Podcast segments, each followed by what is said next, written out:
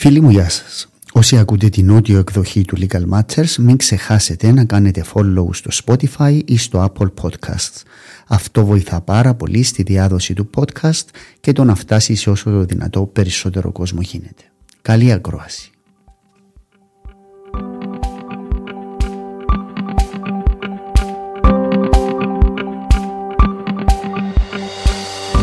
Φίλοι μου, γεια σας. Καλό απόγευμα σε όλους. Αύριο, 15 ε, του Φεβράρι, είναι η Παγκόσμια Μέρα κατά του παιδικού καρκίνου. Ε, αύριο επίσης θα, γίνει, ε, θα διοργανωθεί στη Λευκοσία η πρώτη συνάντηση των φίλων και υποστηρικτών του Ιδρύματος Αλκίνος Αρτεμίου. Ε, το Ίδρυμα φέρει το όνομα του Αλκίνου, ο οποίος ως γνωστό έφυγε στις 9 του 2020 πριν τρία χρόνια και σήμερα έχω τη μεγάλη χαρά να έχω μαζί μου στο Legal Matchers τον πατέρα του Αλκίνου, τον συνάδελφο μου Αρτέμι Αρτεμίου, ε, για να συζητήσουμε ακριβώς αυτό το θέμα με τον παιδικό καρκίνο, το Ίδρυμα Αλκίνος Αρτεμίου, τις δράσεις του, ε, την πορεία του και ε, γενικά ε, ζητήματα και θέματα που έχουν να κάνουν με αυτό το θέμα. Φίλε μου, καλώς όρισες. Καλώς σας ήβρα. Ευχαριστώ πάρα πολύ για φιλοξενία. Είναι μεγάλη χαρά. Έχει καιρό που το προγραμματίζουμε. Πιενέλα. Πιενέλα. Πολύ άσχολη και δύο. Λοιπόν, είδες ότι σου ετοίμασα σοκολάτες; Ναι, και είσαι αγαπημένε μου. Και τι αγαπημένε σου. Διότι έγραψες σήμερα ότι. Τι έγραψες στο facebook, αν έτρωε σοκολάτα. Αν έτρωα σοκολάτες μόνο του Αγίου Βαλεντίνου, είχε να μου 20 κιλά, λίγο ελαφρύτερος. Τρώεις πολλές σοκολάτες; Τρώω αρκετές.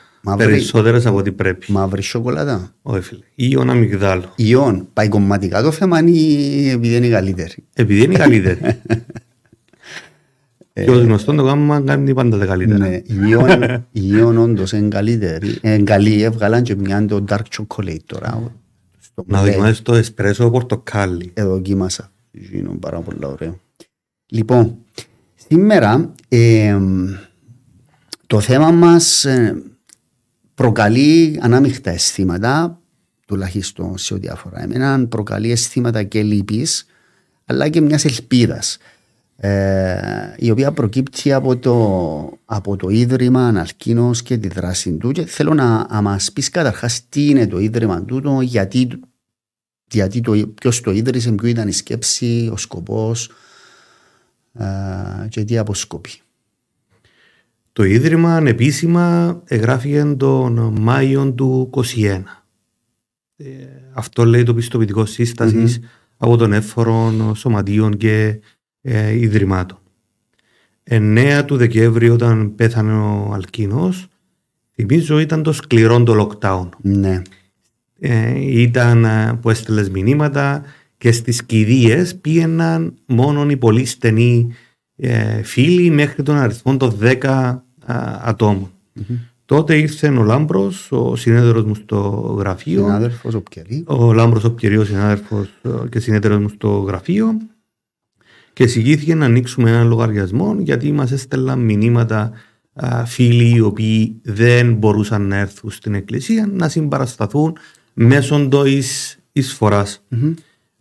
Ο θάνατος του Αλκίνου πήρε και μια δημοσιότητα γιατί οι φίλοι οι οποίοι έχουν μια μεγάλη ε, ανταπόκριση στα social media αναμετάδωσαν την είδηση του ναι, θανάτου. Έγινε παγκύπρια γνωστό. Έγινε παγκύπρια γνωστό. Τότε ε, με ευκαιρία την κηδεία εισπράξαμε έναν τεράστιο ποσό. Εγώ λέω ότι η κηδεία έχει εισπρακτική επιτυχία. Ε, για πόσα λεφτά μιλούμε; Μιλούμε για 35.000. Ε, για 35.000 για ένα α, παιδί μη διάσημου, mm-hmm. να το πω έτσι, είναι ένα τεράστιο Ναι, πάρα ποσό. πολύ σημαντικό ποσό. Ναι. Μαζέψαμε αυτόν το ποσό, κλειδώθηκε στην τράπεζα μέχρι να συσταθεί το ίδρυμα. Όταν συστάθηκε το ίδρυμα, ήταν η πρώτη πράξη που έγινε στον τραπεζικό λογαριασμό του Ιδρύματος. Πήγα τότε στο γιατρό τον Λοΐζον του Λοΐζου, τότε διευθυντή της κλινικής στην παιδογκολογική κλινική του Μακάριου του νοσοκομείου και του είπα θέλω να με βοηθήσεις πώς να διανέμω τα, τα χρήματα. Θέλω να σου πω ότι εμείς ήμασταν από τους τυχερούς. Η οικογένεια μου ήταν από τους τυχερούς στην κλινική, γιατί δεν είχε κάποιον οικονομικό πρόβλημα. Μμμ. Έτσι γνωρίζαμε τις δράσεις των υπολείπων συνδέσμων και ιδρυμάτων μέσω των δράσεων τους έμμεσα. Ε, γνώριζα το κάνε μια ευχή που ήμουν και παλιά δικηγόρος του. Πλέον ένα όνειρο μια ευχή. Γνώριζα το σύνδεσμο κηδεμόνων και φίλων. Γνώριζα τους μικρούς ήρωες του Λουκατού Φουρλά. Γνώριζα το ίδρυμα Ελπίδα του γιατρού του Λοίζου. Ε, και επειδή δεν ήξερα τι κάνει ο καθένας, ζήτησα βοήθεια του γιατρού του Λοίζου με ποιον τρόπο να διανέμω. Ο γιατρό ο Λοίζου τότε μου είπε: Θα κάνεις ίδρυμα. Λέω του γιατρέ, είσαστε τέσσερις. Ο πέπτος που κόλλα. Οι τρεις, μάλλον ο τέταρτος που κόλλα. Για διακρίβεια λέμε, είμαστε πολύ περισσότερο. Και μου απαρίθμησε και τα υπόλοιπα ιδρύματα, τα οποία ασχολούνται με τον καρκίνο και έχουν και τμήμα για παιδιά και εφήβους. Για παράδειγμα, ο Πασικάφ ή ο αντιναρκωτικός Μμμ. αντικαρκυνικός σύνδεσμος. Καρκίνικος, ναι. Του λέω, ωραία, τι μπορώ να προσφέρω εγώ; εγώ. Λέει μου, η οικογένεια σου, επειδή δεν πέρασε όσα πέρασαν οι υπόλοιποι, μπορεί να μας βοηθήσει σε μια διαφορετική οπτική ε, γωνία, να δει κάποια προβλήματα που εμείς οι υπόλοιποι δεν μπορούμε να δούμε και αυτή είναι η αποστολή του Ιδρύματος. Ερχόμαστε μαζί με τα υπόλοιπα ιδρύματα, με την καθοδήγηση των γιατρών, σε συντονισμό με τα άλλα τα ιδρύματα, να δούμε πώς μπορούμε να κάνουμε τη ζωή των παιδιών λίγο α, καλύτερη. Και έκτοτε, δυόμιση χρόνια πλέον, ε, πάμε καλά. Μμμ. Ε, δεν καταφέραμε να κάνουμε όλα όσα ονειρευόμαστε. Μμμ. Μακάρι να μας προλάβει η πολιτεία, αλλά δεν μας προλάβει η πολιτεία, εκεί θα είμαστε. Από ό,τι είδα στην ιστοσελίδα του Ιδρύματος, το alkinos.org, ε, υπάρχουν διάφορες δράσεις εκεί, όπως το πρόγραμμα διαβάζω, το πρόγραμμα μεταφράζω, βελτιώνω, συνδέω, σπουδάζω, στηρίζω. Αυτά είναι δική σου επινόηση ή υπάρχει μια άλλη ομάδα που δουλεύει, ποιοι άλλοι είναι ε, ας πούμε υποστηριχτές του της προσπάθειας; Να πω το εξής ότι το Ίδρυμα μεγάλωσε απότομα και μεγάλωσε σε πολύ πολύ μεγάλο α, βαθμό. Ε, στις πλατφόρμες κοινωνικής δικτύωσης μας ακολουθούν πέραν των 7.000 προσώπων. Οι αναρτήσεις μας έχουν μια διαδραστικότητα πέραν των 90.000 μέσων όρων. Χίλια άτομα είναι γραμμένοι στο newsletter μας α, και θέλουν να ενημερώνονται προσωπικά. Πέραν των 300 ατόμων είναι ε, γραμμένοι ως εθελοντές ε, στο Ίδρυμα. Η διοίκηση, αν θέλεις, η κατανόμων υπεύθυνη διοίκηση Μμμ. του Ιδρύματος είμαι εγώ, ο Λάμπρος ο Πκερή και ο Ευτύχιος ο, ο Ποντίκη. Αυτοί είμαστε δηλωμένοι στον Ναι, το, το διοικητικό εύπορο- συμβούλιο, ας πούμε. στο- η κατανάμων υπεύθυνη. Ναι. Το Διοικητικό Συμβούλιο είναι μια 12 Α, ε, ομάδα. Είναι η Αλεξία Κουντουρίπα Ευσταθίου, η συνάδελφος. συνάδελφος, η Αντιγόνη Μενελάου, ε, ο Ευτύχιος ο Ποντίκης, ο Λάμπρος ο Πκερή, εγώ, οι ιδρυτές, αν θέλεις, του Ιδρύματος, ο Λοίζο Κυπριανού, ο Λούζο Κυπριανού, ο Μάριος ο, Παναγί, ε, ο Πα, Παπαγιάννης, η Νικολέτα η Κουντούρη, η Παυλίνα η Σιλικιώτου, ο Χάρης ο Μιχαήλ και ο Χριστόδολο ο, ο Κουντουρής. Είμαστε μια ομάδα που συνδετικός κρίκος ήταν ο Αλκίνος, μμμ. συγγενείς, φίλοι, η δάσκαλα του Αλκίνου, από διαφορετικά ακαδημαϊκά α, ιδρύματα και backgrounds, α, διαφορετικές επαγγελματικές καταλήξεις του καθένας και προσπαθούμε να οργανώσουμε ε, το ίδρυμα αυτή η 12 μελής ε, ομάδα. Μμμ. Ε, μ, τώρα, το, το Ίδρυμα έχει γραφεία, έχει υπόσταση ή στεγάζεται στο Όχι, γραφείο; ε, στεγάζεται στο γραφείο μου, δεν έχουμε ούτε μισθό προσωπικό, Μμμ. ούτε οτιδήποτε άλλο. Είναι καθαρά εθελοντική εργασία Μμ. από τα μέλη του Ιδρύματος, από τους φίλους του Ιδρύματος, από τα μέλη του Διοικητικού α, Συμβουλίου. Τα πρώτα χρόνια κουπίν τράβηξε ε, το, οι συναδέλφοι εκεί στο γραφείο. Μμμ. Πλέον όμως και είναι ένα θέμα το οποίο θέλουμε να συζητήσουμε αύριο. Έρχονται υπηρεσίες του κράτους, έρχονται ανάγκες τις οποίες δεν μπορούμε να χειριστούμε σε εθελοντική βάση. Ναι. Διαπιστώνουμε ότι θα μπορούσαμε να αντλήσουμε προγράμματα ε, της Ευρωπαϊκής Ένωσης, να αντλήσουμε χρήματα. Διαπιστώνουμε ότι θα μπορούσαμε να μειώσουμε κάποια έξοδα. Για παράδειγμα, εγώ δεν έχω το χρόνο να ψάξω 4-5 προσφορές για ένα έργο που θέλω να κάνω στο Μακάριο. Αν είχα κάποιον να τρέξει, πιθανόν τα 100 ευρώ να ήταν 85. Ε, και τέθηκε πάρα πολύ σοβαρά η εισήγηση να στελεχώσουμε το Ίδρυμα και με επαγγελματίες του είδους τους, είτε για αναζήτηση ευρωπαϊκών προγραμμάτων, είτε για διαχείριση ε, των χρημάτων, είτε για οποιοδήποτε άλλο λόγο που εμείς οι εθελοντές δεν μπορούμε να καλύψουμε. Ναι. Ε, τώρα, αύριο έχει μία εκδήλωση, έτσι. Πες μας τι είναι η εκδήλωση αύριο, που θα γίνει κλπ.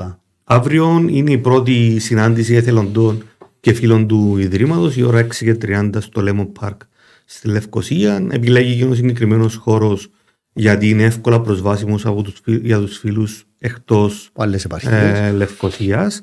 Εκεί ο, ο στόχος μας είναι διπλός. Ο πρώτος είναι να παρουσιάσουμε το Ίδρυμα λίγο πιο αναλυτικά από αυτό το οποίο βλέπει ο κόσμος είτε στις ε, αναρτήσεις μας είτε στα δελτία τύπου. Θα αναφερθούμε στην ε, διαδικασία δαπάνη των χρήματων, με ποιον τρόπο εισπράττουμε τα χρήματα, με ποιον τρόπο τα ε, διαθέτουμε. και το κυριότερο να ανοίξουμε ένα διάλογο τι θα ήθελε ο κόσμος να κάνει το Ίδρυμα, να οργανωθεί το ιδρυμα Θα έχουμε άτομα τα οποία ζουν αυτή τη στιγμή στην κλινική, ε, θα έχουμε άτομα τα οποία δεν ζουν πλέον ε, στην κλινική, θα έχουμε άτομα τα οποία θα ήθελαν απλώς να βοηθήσουν και προσπαθούμε να τους παρουσιάσουμε τις συνθήκες της κλινικής γιατί είναι μια ιδιαίτερη περίπτωση, δεν είναι ένα απλό νοσηλευτικό ίδρυμα. Για ποια κλινική μιλούμε; Παιδομικολογική κλινική μιλώ πάντοτε. Ναι. Όταν λέω ναι. παιδιά μας εννοώ ναι, ναι. τα παιδιά της κλινικής, όταν εννοώ κλινική μας εννοώ την παιδομικολογική κλινική που είναι στο, στο Μακάριον το νοσοκομείο. Ε, και προσπαθούμε ε, να ανοίξουμε ένα διάλογο και ευελπιστούμε θα είναι η, πρώτος, η πρώτη στροφή αυτής της μεγάλης πορείας ανταλλαγής ε, απόψεων. Οι εθελοντές, οι 300 εθελοντές που είπες, κάνουν κάτι, αξιοποιούνται με κάποιον τρόπο ή απλά στηρίζουν. Έχουμε έναν ιδιαίτερο μοντέλο που φαίνεται να, να πετυχαίνει. Ναι. Εάν κάποιος έρθει με μια εισηγηση mm-hmm. ε, βλέπουμε αν είναι κοντά στους στόχους και στην αποστολή του Ιδρύματος. Εάν είναι κοντά στους στόχους και στην αποστολή, πλέον αυτός που μας έφερε την ιδέα ε, αναγάγεται ε, σε project manager και αναλαμβάνει αυτός να οργανώσει εμάς τους υπόλοιπους. Ναι. Θα τρέξει να πάρει προσφορές, θα τρέξει να πάρει ε, υλικό το οποίο ε, χρειάζεται, θα οργανώσει το ιδρυμα με αυτόν τον τρόπο. Κάποιοι έχουν αυτόν το ταλέντο. Κάποιοι ναι. άλλοι δεν έχουν αυτόν τον ταλέντο και λένε, ξέρεις, εγώ είμαι κυπουρός, πώς μπορώ να βοηθήσω; Εγώ είμαι δασκάλα, πώς μπορώ να βοηθήσω; Εγώ είμαι μια συνταξιούχος δημόσιος υπάλληλος. Είμαι μια οικοκυριά, πώς μπορώ να βοηθήσω; Ναι. Η πρώτη επαφή με τον εθελοντή είναι να μας πει τα δικά του ενδιαφέροντα, να μας πει τις δικές του ασχολίες, να μας πει την επαγγελματική του εμπειρία αν έχει, για να δούμε πώς μπορούμε να τον αξιοποιήσουμε.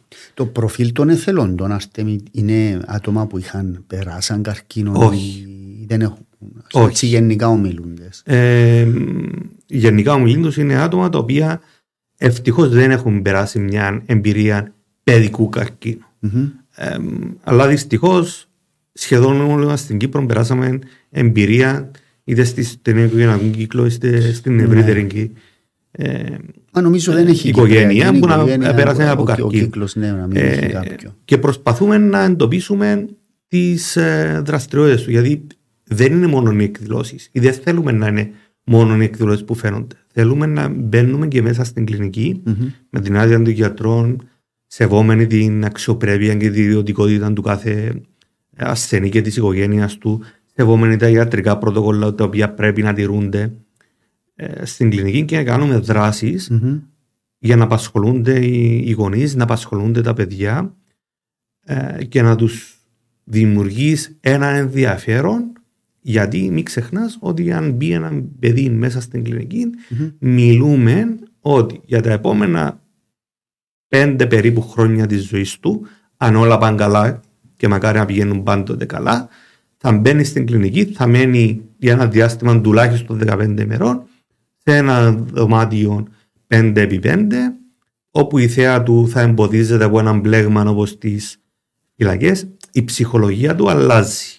Όσο και να σε βοηθήσει η οικογένεια, όσο και να σε βοηθήσει το ιατρικό, νοσηλευτικό, παραϊατρικό προσωπικό, Φυσιολογικό. δεν μπορείς να ξεπεράσεις το σοκ, δεν μπορείς να ξεπεράσεις την κατάθλιψη που σου δημιουργείται και προσπαθούμε μέσω προγραμμάτων, για παράδειγμα η Αλεξία Κουντουρή, ε, εισηγήθηκε και τώρα είμαστε στα τελευταία στάδια γιατί περάσαμε το σκληρό το COVID πλέον ε, να πηγαίνει άτομο να διαβάζει παραμύθια στα παιδιά τα παιδιά μετά να διαλέγουν το ε, επόμενο παραμύθι ε, σε, μια, σε ένα χώρο ειδικά διαμορφωμένο γιατί και οπτικά πρέπει να φεύγουν Ναι. από το δωμάτιο. Στην παιδογκολογική να πω ότι είδα έκαμετε διάφορα πράγματα, αλλά στην καρέκλα τελευταίως είδα κάτι έβαλες και Το γράψες τελευταίο είναι καρέκλα. Καρέκλα που κάθεται ο κάθε γονιός, λέει ποιος γονιός δεν ξέρει. Τι, τι είναι αυτή η περίπτωση; Η κλινική έχει εννέα δωμάτια. Ναι. Τα τέσσερα είναι μονόκλινα, τα υπόλοιπα είναι δίκλινα. Σε κάθε δωμάτιο έχει δύο κρεβάτια, δύο πολυθρόνες που γίνονται κρεβάτια, α, που γίνονται κάμπετ βασικά, Μμμ. και δύο πολυθρόνες. Σε εκείνες τις πολυθρόνες περνάς τις περισσότερες ώρες του 24ωρου. Είναι αυτή που θα σπρώξεις κοντά στο παιδί σου, είναι αυτή που θα α, γύρεις πίσω να, σε πιάσει ξεκουραστείς. λίγο ο ύπνο στην ώρα που παίζει το, το μωρό σου, είναι για μένα που περιμένεις τον γιατρό να δώσει δύο γυρών, για που να κλάψεις, για που να πανηγυρίσεις, για που να γυρίσεις ανάποδα και να το κάνεις ε, κάστρο. Θεωρώ ότι είναι το αντικείμενο μέσα στο δωμάτιο με το οποίο τουλάχιστον ο γονιός δένεται περισσότερο. Ένα είναι η τηλεόραση, ένα είναι το κρεβάτι που έτσι δεν το χρησιμοποιείς, ένα είναι το bed που σου δημιουργεί ορθοπαιδικά προ- προβλήματα, Είναι πολύ έτσι φρόνο. είναι η καρέκλα. Ναι. Έφαν τα ψωμιά της και τώρα αγοράσαμε άλλες. Ε, και πλέον τώρα είμαστε στη διαδικασία να αλλάξουμε όλες τις καρέκλες του Μακαρίου. Μμμ. Ε, σε κάποιες κλινικές δεν έχει καν αυτή την καρέκλα, που είναι πολύ τέλεια. Ναι. Είναι απλώς καρέκλα που ε, Ναι. γύρνει για να Ναι. κάθεσαι Lazy αναπαυτικά. boy ας πούμε πάνει. Σαν lazy boy, αλλά σε διαστάσεις ε, πιο μικρές Ναι. για να μπορεί να μπει μες στην Μες στο κλινική δωμάτιο, ναι. και με μ, καλύμματα ειδικά τους ώστε να μπορεί να καθαρίζεται Ναι, κάθε και μέρα να απολυμμένει. με τα σκληρά καθαριστικά του, ιδρυ- του της κλινικής. Ναι. Ε, και αυτό θα Και γίνει... δεν είναι μόνο, δηλαδή Ε, ένας από τους στόχους του Ιδρύματος είναι το νοσοκομείο να πάυσει να φαίνεται νοσοκομείο. Ναι. η γκρίζη τύχη, η άσπρη τύχη, τα πλακάκια να διακοσμηθούν, να αλλάξουν και ακολουθώντας τις τεχνικές προδιαγραφές που πρέπει να έχει ένα Υπάρχουν νοσοκομείο πρότυπα για τούτα; υπάρχουν πρότυπα. Ναι. Να τα κάνουμε χαρούμενα. Να χρησιμοποιήσουμε χρώματα πλέον. Παλιά ναι ήταν μόνο το άσπρο.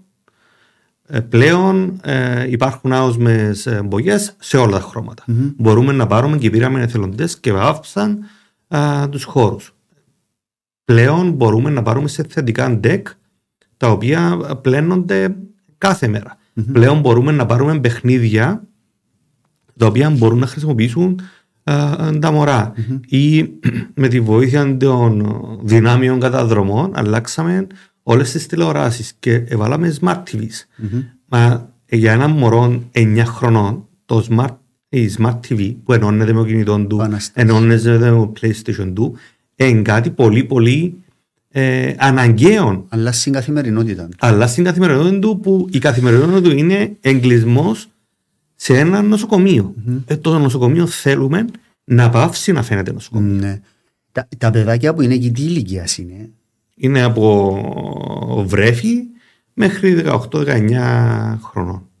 Ε, υπάρχει έναν κενό αν θέλεις στα 17 γιατί το μακάριο νοσηλεύει μέχρι το 17, αλλά επειδή ακολουθούνται ε, πρωτόκολλα, οι γιατροί κάνουν τις κατάλληλες διευθετήσεις και μπορεί να πάρεις και 18.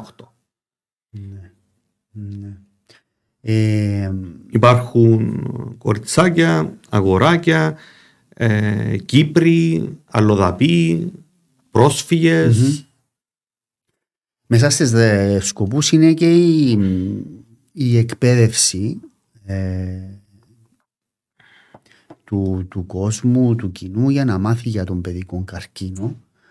Ε, αυτός ο παιδικός καρκίνος, πώς διάγνωση, η διάγνωση πώς γίνεται, σαν να πούμε στην περίπτωση του αλκίνου, πώς το μάθετε ότι το μωρό είχε τούτο το θέμα; Καταρχήν να πούμε ότι υπάρχουν δια... χιλιάδες διαφορετικοί τύποι ναι. αιματολογικών και ογκολογικών mm. παθήσεων. Ναι. Γι' αυτόν τον λόγο είναι πάρα πάρα πολύ σημαντική η πρώτη διάγνωση, η πρώτη έγκαιρη διάγνωση και η πρώτη θεραπεία. Γιατί υπάρχει η πιθανότητα σε κάποιους είδους yes. καρκίνου ή λευκαίμια να, να προλάβεις κάποια πράγματα. Ε, η περίπτωση του καρκίνου ήταν διαφορετική με την εξής έννοια. Παρουσιάζονταν ένας πόνος στο αριστερό μπόδι, ε, ο οποίος έφευγε όταν ξεκουραζόταν το παιδί, άρα μας παραπλάνησε σε εκείνο το σημείο. Αργότερα μας παραπλάνησε ο Αλκίνος γιατί είπε του γιατρού ότι χτύπησε και φαινόταν ένας μόλοπας. Μετά. Με ακτινογραφίες φαινόταν Όχι, οι ακτινογραφίες ήταν μια χαρά. Ναι, ναι. Εν, του, το κακό αυτού του καρκίνου ότι αν δεν εξελιχθεί πάρα πολύ σοβαρά, ε, δεν ναι. μπορείς να το δεις με τον ακτινογραφία. Μετά επειδή ξεκίνησε μπαλέτο ο Αλκίνος είπαμε ότι σκληρών το πάτωμα γιατί ήταν 6 χρονών mm-hmm. Και να ξεκουραστεί. Όταν ξεκουραστώ όταν ε, του περνούσε, όταν δεν του περνούσε φτάσαμε δηλαδή κοντά στον ε, Νιόβριν του 2017 ε, πήγαμε να κάνουμε ένα MRI. Ε, το MRI δυστυχώς έδειξε ε, οστεοσάρκωμα, mm-hmm. το οποίο αργότερα λόγω της εξέλιξη της ασθένειας ναι. φαινόταν και από ναι. ακτινογραφία. Είδα ότι ήταν σάρκωμα του Ewing. Ewing. Ewing. Ewing σάρκωμα. Και είναι μια σπάνια μορφή του το πράγμα. Ε, στην Κύπρο όλα είναι σπάνια. Ναι. Ε, όλο τύπου καρκίνου είναι σπάνια. Ε, Δυστυχώς ε, είναι ένας τύπος ε, καρκίνου mm-hmm. με πολύ χαμηλές προβλε... Ε, θετικές προβλέψεις αλλά υπάρχουν αυτές οι θετικές προβλέψεις και ε, δημιούργησε ένα ε, τόσο μεγάλο που αναγκάστηκαμε να προχωρήσουμε και σε ακροτηριασμό του αριστερού ποδίου. Από ό,τι είδα στατιστικά, Αρτέμι μου, ε, 400.000 παιδιά, μιλώ για παγκόσμια τώρα, κάθε έτος διαγνώσκονται με κάποια μορφή καρκίνου από 0 μέχρι 19 και άνω των 80% υπάρχει θεραπεία ε, στις αναπτυγμένες χώρες, Ευρώπη, Αμερική κλπ. Στις μη αναπτυγμένες χώρες η θεραπεία είναι γύρω στο 30%. Λένε οι διεθνείς στατιστικές που είδα σήμερα. Ε, ένας, ένας γονιός όταν ανα, ανακαλύπτει αυτό το πράγμα τι κάνει, φαντάζομαι το σοκ είναι ασύλληπτο. Δηλαδή όταν σου λέει ο γιατρός το μωρό σου έχει αυτό το πράγμα. Σβήνονται τα πάντα. Δεν παθαίνεις blackout, δεν είναι. Σβήνονται τα πάντα. Και είναι εκεί που χρειάζεται κάποιος να σε πιάσει από το χέρι mm-hmm. και να σου πει σκέφτου λογικά. Mm-hmm. Θα κάνουμε ένα, δύο, τρία πράγματα. Mm-hmm. Τα τρία πράγματα, όχι, όχι. Ε. Ε, στην Κύπρο κυρίως δεν υπάρχει αυτή η στρίξη. Ε, στην Κύπρο αυτή η στρίξη είναι από το στενό οικογενειακό ε, κύκλο. Και πρέπει να βρεθεί ένας να, σε απο... να σου δημιουργήσει μια ασπίδα, αν θέλεις, γιατί επειδή δεν υπάρχει αυτός ο ειδικός στην Κύπρο που να, να σε πιάσει, να σε συνοδεύσει στους γιατρούς, να σε ηρεμήσει, να σου πει κάποια λογικά πράγματα. Ε, η οικογένεια θέλοντας να βοηθησει ε, σε βομβαρδίζει με πληροφορίες, σε βομβαρδίζει με δεδομένα να σου πω την παιδική μου την περίπτωση που νομίζω είναι χαρακτηριστική. Μπορεί να είναι και τυπική περίπτωση. Είναι τυπική περίπτωση. Πήρα το report το οποίο έλεγε Ewing sarcoma. Λόγω mm. του επαγγέλματος μου ε, είχα μια εμπειρία και κατάλαβα ότι έχουμε μια πάθηση πάρα πάρα πάρα πολύ σοβαρή. Ήταν πρώτη φορά που άκουσα το... Ναι, μα εσείς σαν υποψίαστη διότι το μωρό νομίζετε ότι ήταν κόπος ή ότι ήταν... Εντάξει, επήγαμε στο MRI που στη στιγμή που πήγα σε MRI λέει κάτι κακό συμβαίνει, αλλά όχι σε τούν την έκταση. Ναι. Λέει έναν κάτι, mm-hmm. κάνω μια εγχείρηση, μπορεί να μείνει ναύτηκα, ναι. να δούμε τι μπορούμε να κάνουμε. Ναι. Μια περιπέτεια. Ε, μια περιπέτεια είναι κάτι που θυμόμαστε για να γελούμε. Ε, Πιάνεις το report και μπαίνουμε στο αυτοκίνητο, όπου στο αυτοκίνητο είναι ο πεθερός μου και το μωρό. Έπρεπε να συμπεριφερθώ με τέτοιον τρόπο τους ώστε ο πεθερός μου που είναι μιας ηλικίας συνταξιούχος να μην πάθει κάτι. Έπρεπε να συμπεριφερθώ με τέτοιον τρόπο τους ώστε το μωρό, έξι χρονών, να μην αχώθει. Επήρα το σπίτι. Επία στο σχολείο, στο Λίγιο της Ζασούπολης που διδάσκει, διδάσκει τότε η Ιφηγένεια και ζήτησα από τη διευθύντρια να της μιλήσω. Τι έγινε, κύριε Αρτεμίου, ένα προσωπικό ζήτημα, με ένα χώνεστε να δούμε. Φτιάχνει η Ιφηγένεια έξω, καθόμαστε στα σκαλιά του Λυκείου της Ζασούπολης και λέω τη: Το μωρό έχει καρκίνο. Όχι, δεν το δέχομαι, όχι δεν είναι σωστό, όχι να ξανακάνουμε ε, εξετάσεις. Ε, Απαναγία μου, το μωρό έχει καρκίνο.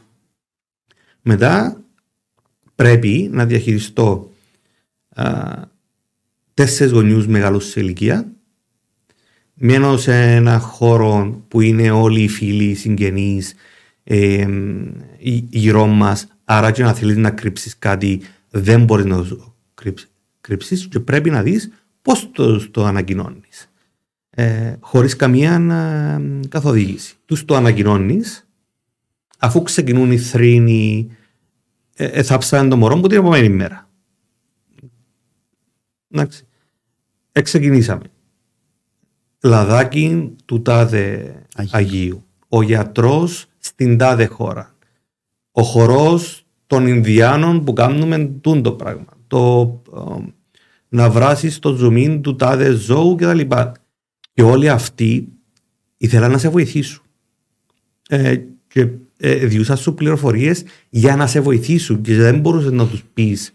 Ξέρετε, αφήστε με ήσυχο να δω ένα μόνο Και εγώ σκέφτομαι την ώρα. Ωραία, πουλώ το σπίτι, να δω να πουλήσω το σπίτι. Αξίζει κάτι το γραφείο, να πουλήσω το γραφείο. Ε, γιατί το μωρό μου έχει καρκίνο και εγώ σκέφτομαι πειραματικές θεραπείες που αξίζουν εκατομμύρια, το κράτος θα με βοηθήσει. Και πήγα στο γραφείο, τους ανακοινώνω στους συναδέλφους ε, συνάδελφοι ο Αρκίνος και Καρκίνο και φεύγω.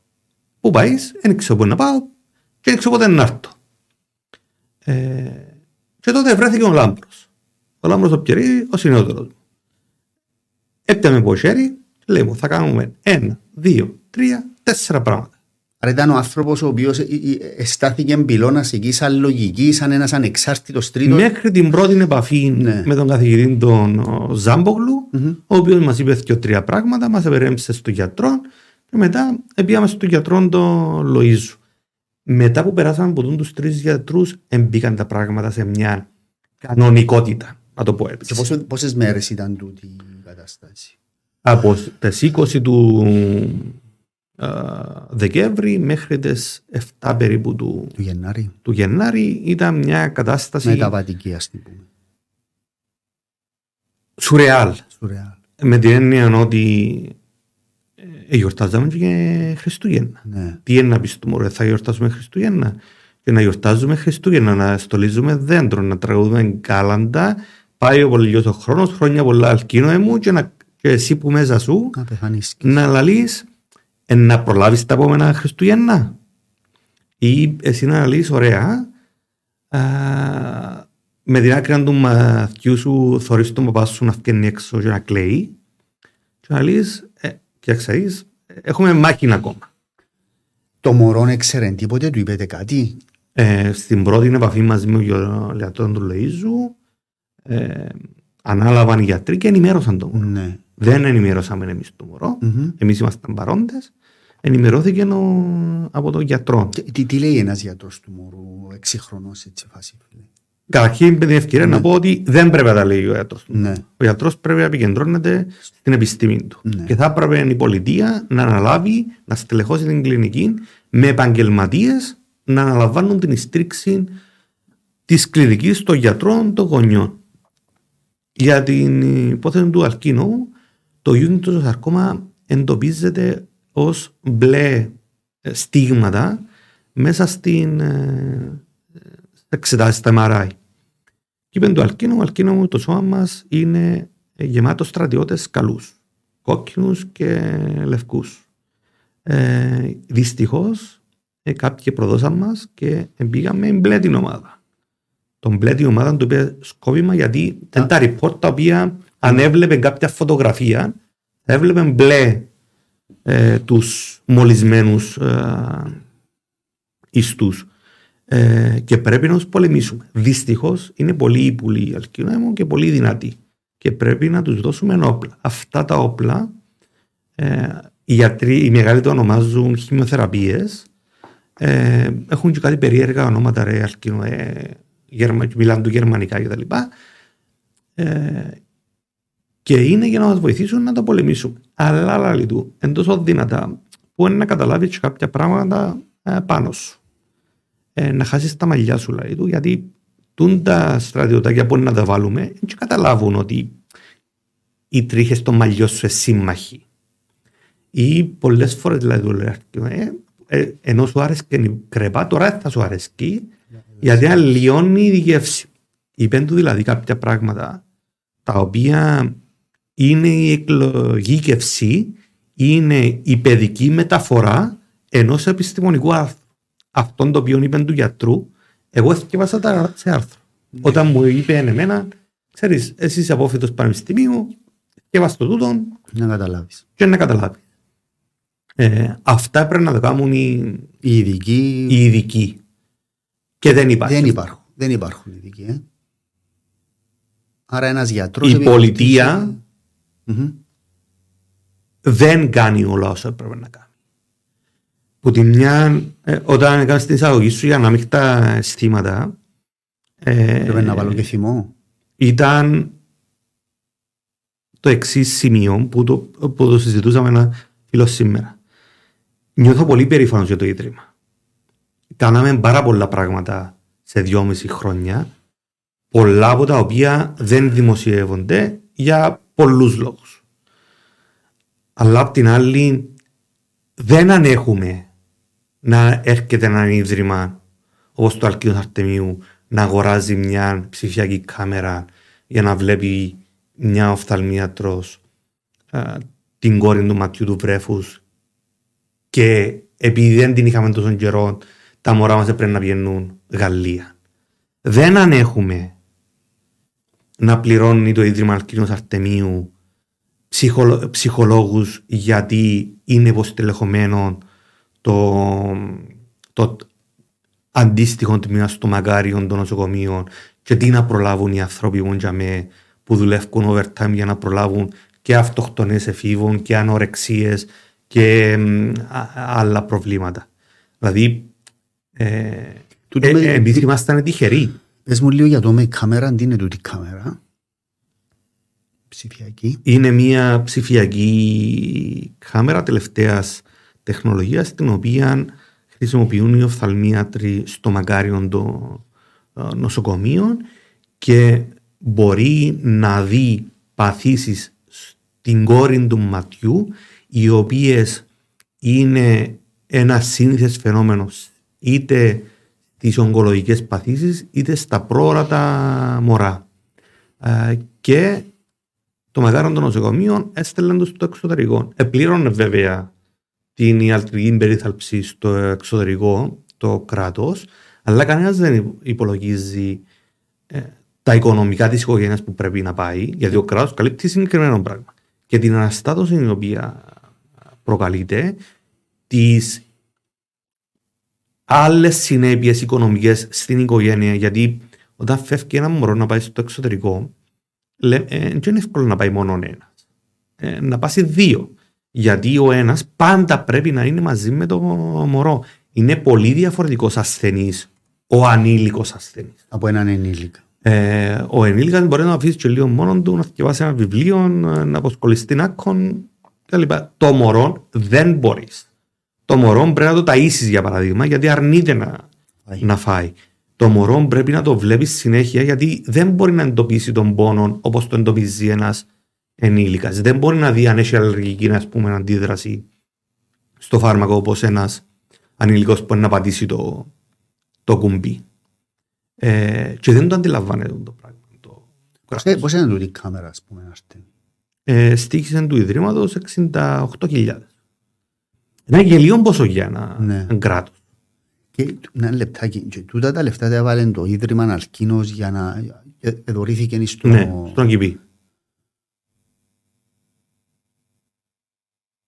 Δεν είναι τραγικό. Δεν το πιστεύω. το. Δεν το πιστεύεις. Και για άλλες περιπτώσεις έτσι. Έχει πάρα πολλές περιπτώσεις, αλλά Καλά τούτο το κράτος ρε φίλε, δεν ήταν ας πούμε εξόρτωσε, εν αξιώθηκε να πιάσει ας πούμε τούτο το μηχάνημα και πρέπει να το πιάσει κάποιος ιδιώτης. Και στέλναμε τους ας πούμε τον κόσμο, λέει και εσύ στο εξω... μα και στην Ελλάδα να το στείλεις που είναι εδώ δίπλα ή στο Ισραήλ. Φαντάζομαι την ταλαιπωρία να έχει ας πούμε το μωρό σου και δυο γονείς να αφήνουν τις δουλειές του να μπαίνουν μέσα στο αεροπλάνο για μια απλή Εντάξει. εξέταση σαν τούτη. υπάρχουν πάρα πολλά μηχανήματα τα οποία αιτήθηκε η κλινική. Αλλά είμαι λίγο συγκρατημένος γιατί δεν ήξερα ποιον να φταίξω. Ναι. Εν το αόρατο χέρι που εμποδίζει. Δηλαδή, ξέρω ότι οι προϊσταμένοι στην κλινική έκαναν την αίτηση. Ξέρω ότι ο γιατρός τον έκρινε. Μιλώ με τον ΟΚΙΠΗ και λέμε εγκρίθηκε. Μιλώ με το Υπουργείο Υγείας, ναι, να το προχωρήσουμε. Δεν κατάφερα ακόμα να εντοπίσω ποιος κινεί αυτόν το αόρατο χέρι. Ξέρεις, το λέει ότι μες στην παιδομολική κλινική, δεν ξέρω αν τις τελευταίες και εβδομάδε αγοράστηκε ή όχι, Μμμ. δεν υπάρχει απειδινότη για βρέφη. Δεν υπάρχει απειδινότητα. βρε. Και ξέρω ότι ετήθηκε το η κλινική εδώ και πάρα πολύ καιρό. Ναι.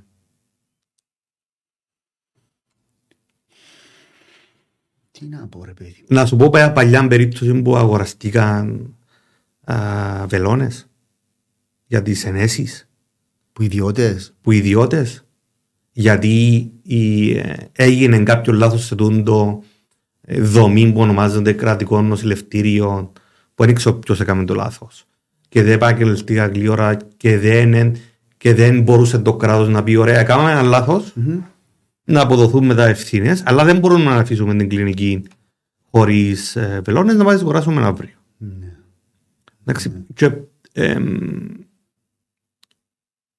δεν θέλω να είμαι άδικος με το πρόσωπο. Ναι. Γιατί δεν ήξερα ποιον να Μα, εν και φταίξω. Α, θέμα α, του Αν προσωπικού, ήξερα νομίζω. ποιον να φταίξω, θα το έλεγα. Και Ναι.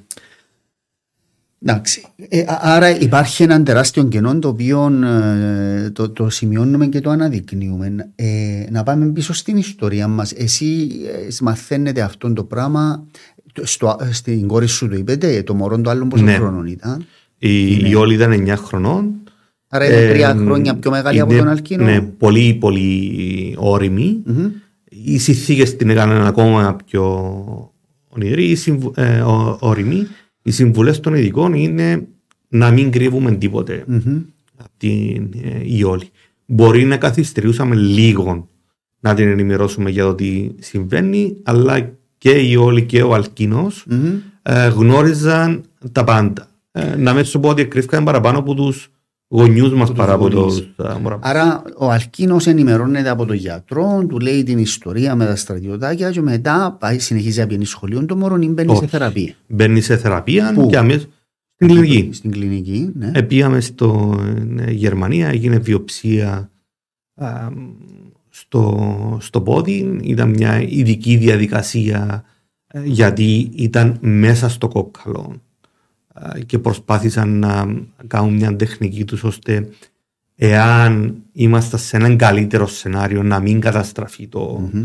ε, το κόκκαλο ήρθαμε πίσω, κάναμε Γιατί κύκλους πήγατε στη Γερμανία, ναι, έγινε η διάγνωση να μπορούσε να γίνει στην Κύπρο; Στην Κύπρο δυστυχώς δεν μπορούσε να γίνει η διάγνωση ε, με τον τρόπο που έγινε στη γερμανια Προσπαθήσαμε δηλαδή να προφυλάξουμε το πόδι Μμ. Ε, και εκεί στη Γερμανία ε, έκαναν, ε, υπήρχε μια ομάδα από παιδοογκολόγους και παιδοχειρούργους Μμμ. οι οποίοι έκαναν συνεχώς αυτό το πράγμα. Άρα υπάρχει το expertise. Υπάρχει μεγάλη εμπειρία Μμμ. ε, και πηγαίναν και από τις υπόλοιπες χώρες την, ε, Τα έξοδα ποιος τα καλύπτει για τούτη τη διαδικασία; την πρώτη φορά τα, κάλυψε, τα καλύψαμε ιδιωτικά. Ναι. Ε, ήταν αυτό που σου έλεγα για το άγχος, για το... Για το «Α, πού θα πάμε, ρώτησα 15 γιατρούς, μου είπαν όλοι αυτό που θα μου έλεγε Ναι. ο γιατρός ο Λοΐζου. Στη Γερμανία. Στη Γερμανία Που είναι είναι πια αυτό το πολύ. Μιούστερ. Μμμ. Είναι ε, μια πόλη που είναι χτισμένη γύρω-γύρω από το πανεπιστημιακή ε, Μάλιστα. κλινική. Τότε ήταν και το κέντρο αναφοράς για το Ewing σαρκώμα. Ε, Έχιριζαν μόνο τέτοιου είδους σαρκώματα, με κάτι πρωτοποριακές τεχνικές. Να αφαιρείται το κόκκαλο, να μπαίνει πλατίνα, να αφαιρείται το κόκκαλο για να γίνεται 3D δίπλα. Εντάξει, Φαντάζομαι ότι είναι πιο πολύ ο πληθυσμός. Ναι, ναι, ναι, ναι. ε, Ε, οπότε πας με την Ιφηγένεια. Πάμε με την Ιφηγένεια. όλη και έμεινε την- στην Κύπρο; Η όλη έμεινε στην Κύπρο. Μάλιστα. Και πόσες μέρες ήταν τούτη η προσπάθεια του; Ήταν δύο εβδομάδες Δύο εβδομάδες. για τη βιοψία. Μμμ. ε, όχι, μία εβδομάδα. Για τη βιοψία δεν ήταν τίποτα το ιδιαίτερο. Η μεγάλη διαφορά έγινε όταν μας είπαν οι γιατροί, ξέρετε, ε, είναι τέτοια κατάσταση εσωτερικά του κοκκάλου ε, που πρέπει να το βάλουμε συνάρθηκαν το το μωρό για να μην το σπάσει γιατί είναι ένα πολύ δραστηριό μωρό Μμμ. ε, και πρέπει να το περιορίσουμε ε, Ναι. λίγο. Αλλά χρησιμοποίησαν τέτοιες τεχνικές που δεν επηρεάστηκε η ποιότητα της ζωής Μμ. του. Και μπαίνεις ενάρθηκα δηλαδή για, για να το κρατάς σταθερό. μπει- Όχι. Για ε, να εμποδίζει τον αλκίνο να κάνει όλες τις κινήσεις τις Ναι. οποίες έκανε Ήταν πολλά δραστηριακά, προηγουμένως. από ό,τι καταλαβαίνω. Ε, τραμπολίνα, ποδόσφαιρα, ε, μπαλέτων ήθελε κτλ. Ναι. Ε, και έτσι μπήκε σε μια ε, διαδικασία. Το μωρό όταν πήγε στη Γερμανία, πώς ήταν ψυχολογικά, ας πούμε, ήταν σε Ως φάση. όλη την περίοδο ήταν, Ήταν- ε, ήταν ε, μια χαρά. Μμμ. Ε, εκεί που τον, ε, τον πείραξε να θέλεις ήταν η περίοδος των καλοκαιριών Που δεν ε, μπορούσε να το πρώτο κολυμπήσει. καλοκαίρι που λόγω του Χίκμαν του, του σο- το σωληνάκι μέσα στο οποίο μπαίνει χημειοθεραπεία στο σώμα δεν μπορούσε να α, κολυμπήσει. Μμ. Ενώ κατά τα άλλα δεν είχαμε κάποιο. Και άρα πάτε στη Γερμανία, μένετε, δεκα... ε, μένετε στο νοσοκομείο, υπάρχει εστία ή πρέπει να Έμενε, νοικιάσει ε, επί- έμενε η Ιφηγένεια μαζί με το μωρό στην α, κλινική μωρό στην κλινική και εγώ ενοικιάζα Διαμερός. διαμέρισμα. δι- διαμέρισμα. 15 μέρες από εκεί. Ε, η- στη γλώσσα πώς συνεννόησαν. Αγγλικά. Μιλούν αγγλικά. Αγγλικά. Ναι. Ε, Ήταν η χειρότερη μου εμπειρία μου με τη γλώσσα. Και ε, γι' αυτό μου κάνουν και το πρόγραμμα ε, μεταφράζω. Στην πρώτη ε, ε, εγχείρηση ήρθε ένας γιατρός πακιστανός στην ε, καταγωγή, γεννημένος στη Γερμανία, ο οποίος μιλούσε 7 γλώσσες. Δεν μιλούσε ούτε αγγλικά που μπορούσαμε να μιλήσουμε εμείς, ούτε γαλλικά που μπορούσαμε να καταλάβουμε κάτι το οποίο Και Τι άλλες Μας γλώσσε λέει. μιλούσε; Ε, Πακιστανικά, γερμανικά, ναι. ιταλικά, αραβικά, πακιστανικά, Ναι. ισραηλίτικα, ενώ ε, δεν μιλούσαν αγγλικά. Και έρχεται να με ενημερώσει για τη διαδικασία της εγχείρησης. Με ενημερώνει για τη διαδικασία της εγχείρησης ε, όσο μπορούσε να, να με ενημερώσει και είχε μπροστά του και μια κόλλα την οποία έπρεπε να συμπληρώνει να, ε, να βάλει τικ σε κάθε Ερώτηση. παρενέργεια Α. την οποία θα μπορούσε να του προκαλέσει. Να προκαλέσει το Ε, μωρό. το η μωρό. εγχείρηση. Ναι. Εν τω μεταξύ το μωρό μπήκε μέσα μαζί με την μάνα του για την προεχειρητική διαδικασία. Μμ. Και μ, πιένει στο γραφείο, έκανε μια μπαύση, ε, αργότερα έμαθα για να πιει νερό ο άνθρωπος, ήρθε πίσω και το επόμενο ήταν ε, you know, αλκινός dead. Sorry. Ε, αλκίνος, the boy, ναι ρε λαό του, ε, dead. Έρθε τον έτσι. Θέλει να σου πει. Τι υπάρχει- εννοείς δηλαδή; Υπάρχει ο κίνδυνος να. Στο τι εννοείς, άκουσε με μακριά Ναι. μία φοιτήτρια ιατρικής Ελλαδίτισσα, η οποία εθελοντικά συνόδευε Κύπριους και Ελλαδίτες στο χώρο. Επειδή εμείς πήγαμε ιδιωτικά και όχι μέσω του, του νοσοκομείου, δεν μας ήξερε Νίκο. Και μόλις με άκουσε εμένα, Να φωνάζει. τι είπες ρε, και έβρισα τον την ελληνική Ναι, γνωστή, γνωστή λέξη. ε, λέξη, ήρθε κοντά μου. Τι έγινε, λέω ότι σε παρακαλώ, ρώτα τον που είναι. Ήθελε να μου πει ο άνθρωπος ότι μία από τις παρενέργειες είναι και σημειωμένο 0, κάτι τη εκατό Ναι. είναι και ο θάνατος. Ναι. Σου το είπε dead. Κύριε λέει. Και μου το είπε ντέτ; Ε, Έχει ευχαριστήριο ο άνθρωπος. Νομίζω ότι μου και report στο νοσοκομείο για την, Επιθέση. για την ε, επίθεση και τότε ε, εμπνεύστηκα το πρόγραμμα Μεταφράζω που είναι ένα πρόγραμμα που οργανώνουμε φοιτητές, ε, εργαζόμενους, τέλος πάντων άτομα τα οποία μιλούν δεύτερη ε, γλώσσα ε, να μας βοηθούν σε ταυτόχρονη ε, μετάφραση. Ε, δηλαδή την ώρα που πάει στο γιατρό να ανοιχτόν το Viber, να ανοιχτόν το, να σε βοηθήσει Να, ε, να, ναι, να συνεννοώ. επικοινωνήσεις εκείνη την ώρα που πρέπει να κλείσεις το ραντεβού, να α, αλλάξεις το ραντεβού σου, να θέλεις μια βοήθεια ε, εκείνη την ώρα. Δηλαδή δεν φτάνει που πάεις με το άγχος σου αυτό να μην μπορείς να συνεννοηθείς κιόλας. Δηλαδή, εντάξει, είναι ένα σοβαρό ζήτημα τούτο. Κοιτάξτε, η επικοινωνία Μεγάλη. είναι ήδη προβληματική Ναι. με την εξής έννοια. Λόγω του άγχους σου, λόγω του θυμού σου, λόγω της κούρασης σου, λόγω της έννοιας σου. Έχει τέσσερα σημεία τα οποία λέω εγώ, μπορεί να κάνεις λάθος. Άλλα σκέφτεσαι, άλλα λέεις, άλλα ακούεις και άλλα επεξεργάζεσαι. Σε τούτα τα τέσσερα σημεία, Πες μου τα ξανά, ρε φίλε. Άλλα σκέφτεσαι. άλλα σκέφτεσαι, Άλλα λέει. άλλα λέει, άλλα ακούει και άλλα επεξεργάζεσαι. Δηλαδή, ακόμα και την ώρα που σου λέει ο γιατρός, ξέρεις, δεν είναι καλά η ανάλυση, μπορεί να έρθει ο κουμπάρος σου και να σε πιάσει από νόμο και να σου πει: Εντάξει, ρε, να περάσει. Και εσύ να τον παραξηγήσεις, τι λες, ρε, μπορεί να περάσει. Κατάλαβες γιατί να παραμιλούμε. Ενώ ο άνθρωπος είπε σου, Να σε να στηρίξει. παλέψουμε. Ναι, ναι, ναι. ναι. να αγχώνεσαι. ναι. Ή ας πούμε ε, οι αναλύσεις του παν ε, είναι καλά και έρχεται ο Άσος σου λέει του δεν θα να κάνουμε. Καλά ρε παπά. Να θάψουμε από τα δωρά επειδή δεν θα να κάνουμε να παλέψουμε να πάμε στο γιατρό. Είπα σου και δυο ένα πράγμα γιατί νομίζαν ή θεωρούσαν α, ή είχαν έννοια να, να σου πούσουν κάτι να, σε προχωρήσει στηριχτικό για να σε αλλά υποστηρίξει. εσύ Μμμ. δεν το ελάβανες Ναι. όπως το ελαλούσα. Ναι. Είχαμε άτομα τα οποία έρχονταν, εδωρούσαν σε από μακριά Μμμ. και στρίβαν και φεύγαν. Δεν μπορούσαν να έρθουν κοντά σου. Και τώρα που είμαστε πιο σε μια άλλη κανονικότητα, Μμμ. λέω του Χριστόφορου, ρε Χριστόφορε, ένα τηλέφωνο με πιάτα. Μμ. Τι να σου πω ρε. Τι να σου πω. Ναι. Το τι να σου πω τώρα το κατάλαβα. Μμ. Τι να πεις του, του φίλου σου του Αρτέμι που έχασε τον γιο του; Μμμ. Τι να του πεις; Ή, ε, είσαι στο δικαστήριο, ε, μαθαίνεις ότι που τους συναδέλφους ότι κυκλοφόρησε ότι ο γιος του Αρτέμι έχει κάποιον. Τι να του πεις; Εσύ έθελες να σου πούν; Ή έθελες να μείνεις σε απόσταση που τον κόσμο; Όχι, ε, εμ, Ας πούμε και κάποιος που έστελνε ένα μήνυμα, να φίλε, έμαθα ήταν, ήταν φάσεις. τα φάσεις. Ε, ναι. ε, δεν μπορώ να σου Δεν πω ήταν- θέλω ή δεν Ναι, θέλω. ναι, Εμ, έχεις φάσεις τις οποίες θέλω παρουσία. Δεν θέλω Ναι. να μου μιλάτε. ναι. Έχεις φάσεις τις οποίες Θέλεις να θέλω ακούεις. να είμαι μόνος μου, αλλά να ξέρω ότι γύρω μου έχω κάποιους. Μμμ. ε, έχεις φάσεις τις οποίες θέλεις να είσαι μόνος σου. Ε, τέλεια. είναι, Δηλαδή ο, ο, ο πιο κοντινός σου να είσαι σε άλλη πόλη. Έχεις φάσεις που θέλεις να κάνεις το κλόουν.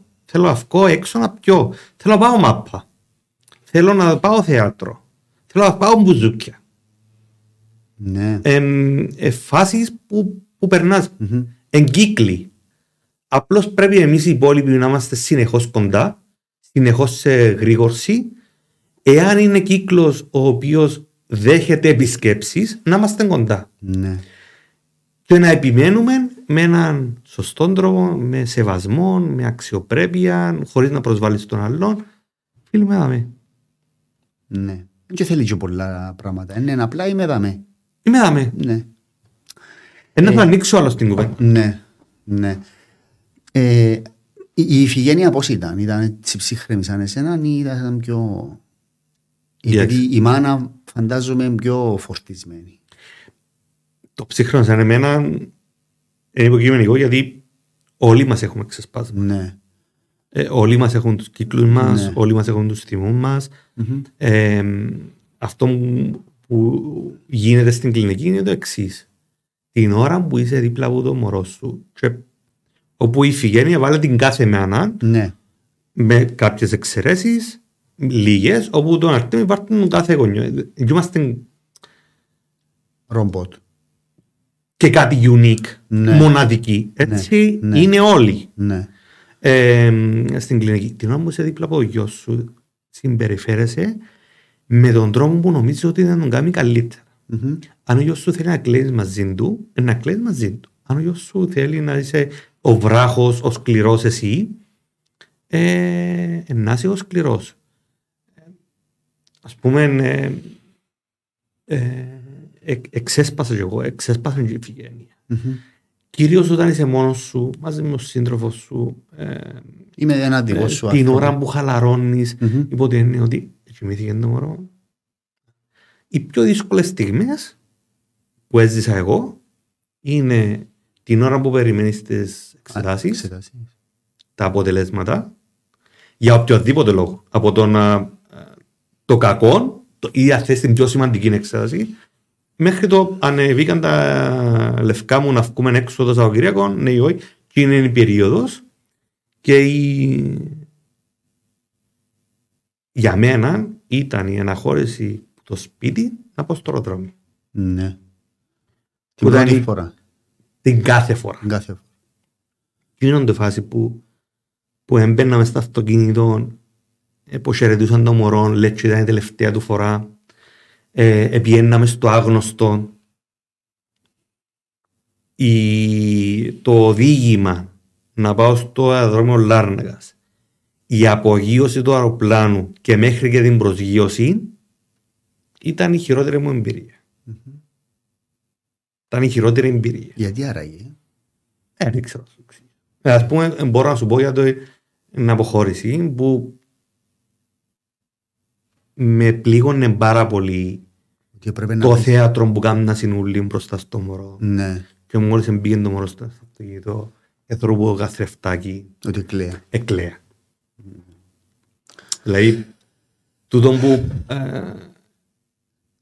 για μένα χαρακτηριστικότερη φιγούρα Ναι. ε, είναι ο κλόουν σε αυτήν τη διαδικασία. Που βάφεσαι, στολίζεσαι, κάνεις το χαμόγελο σου, κάνεις το, το κάτω το χείλος, γιατί δεν πρέπει να δείξεις τα συναισθήματα σου. Όχι μόνο σένα. Μπορεί, δεν μπορείς να κάνεις διαφορετικά όμως Αρτέμι. Όχι, δεν μπορείς. Δηλαδή ε, μια, μια μοιραία διαδικασία, μια μοιραία παράσταση αν θέλεις που πρέπει να γίνει εκείνη την Και την ώρα. κάνεις. Και, Και την κάνεις. και ε, αυτό που λέγαμε πριν ότι ο ανήλικος δεν είναι ε, όπως τον ανήλικο ασθενή, είναι ολόκληρο πακέτο. Με την εξής έννοια. Εσύ είσαι νεαρός. Έχουμε ε, γονείς στην κλινική που είναι 18-19 χρόνια. Τι παραστάσεις έχω. Τι επαγγελματική αποκατάσταση ή ασφάλεια έχω. Τι υποχρεώσεις έχουν. Έχουμε άτομα τα οποία είναι το πρώτο τους μωρό και τώρα χτίζα σπίτι. Εμπάσταν πετά το σπίτι τους. Έχουμε άτομα τα οποία ε, επειδή είμαστε στην παιδοογκολογική κλινική, σχεδόν όλοι έχουν μικρότερα ή λίγο μεγαλύτερα αδέρφια. Άρα πρέπει να διαχειριστείς και το άλλο το μωρό. Το οποίο άλλο το μωρό νιώθει μια εγκατάλειψη. Μα πάτε συνέχεια στον αδερφό μου. Ναι. Κάνετε όλα τα χατήρκα του αρφού μου. Μμμ. Γιατί πρέπει να παρατήσω τον παλέτο για να. Αφού μου είπετε μια χαρά ο Αλκίνος, γιατί πρέπει Ναι. να παρατήσω τον παλέτο.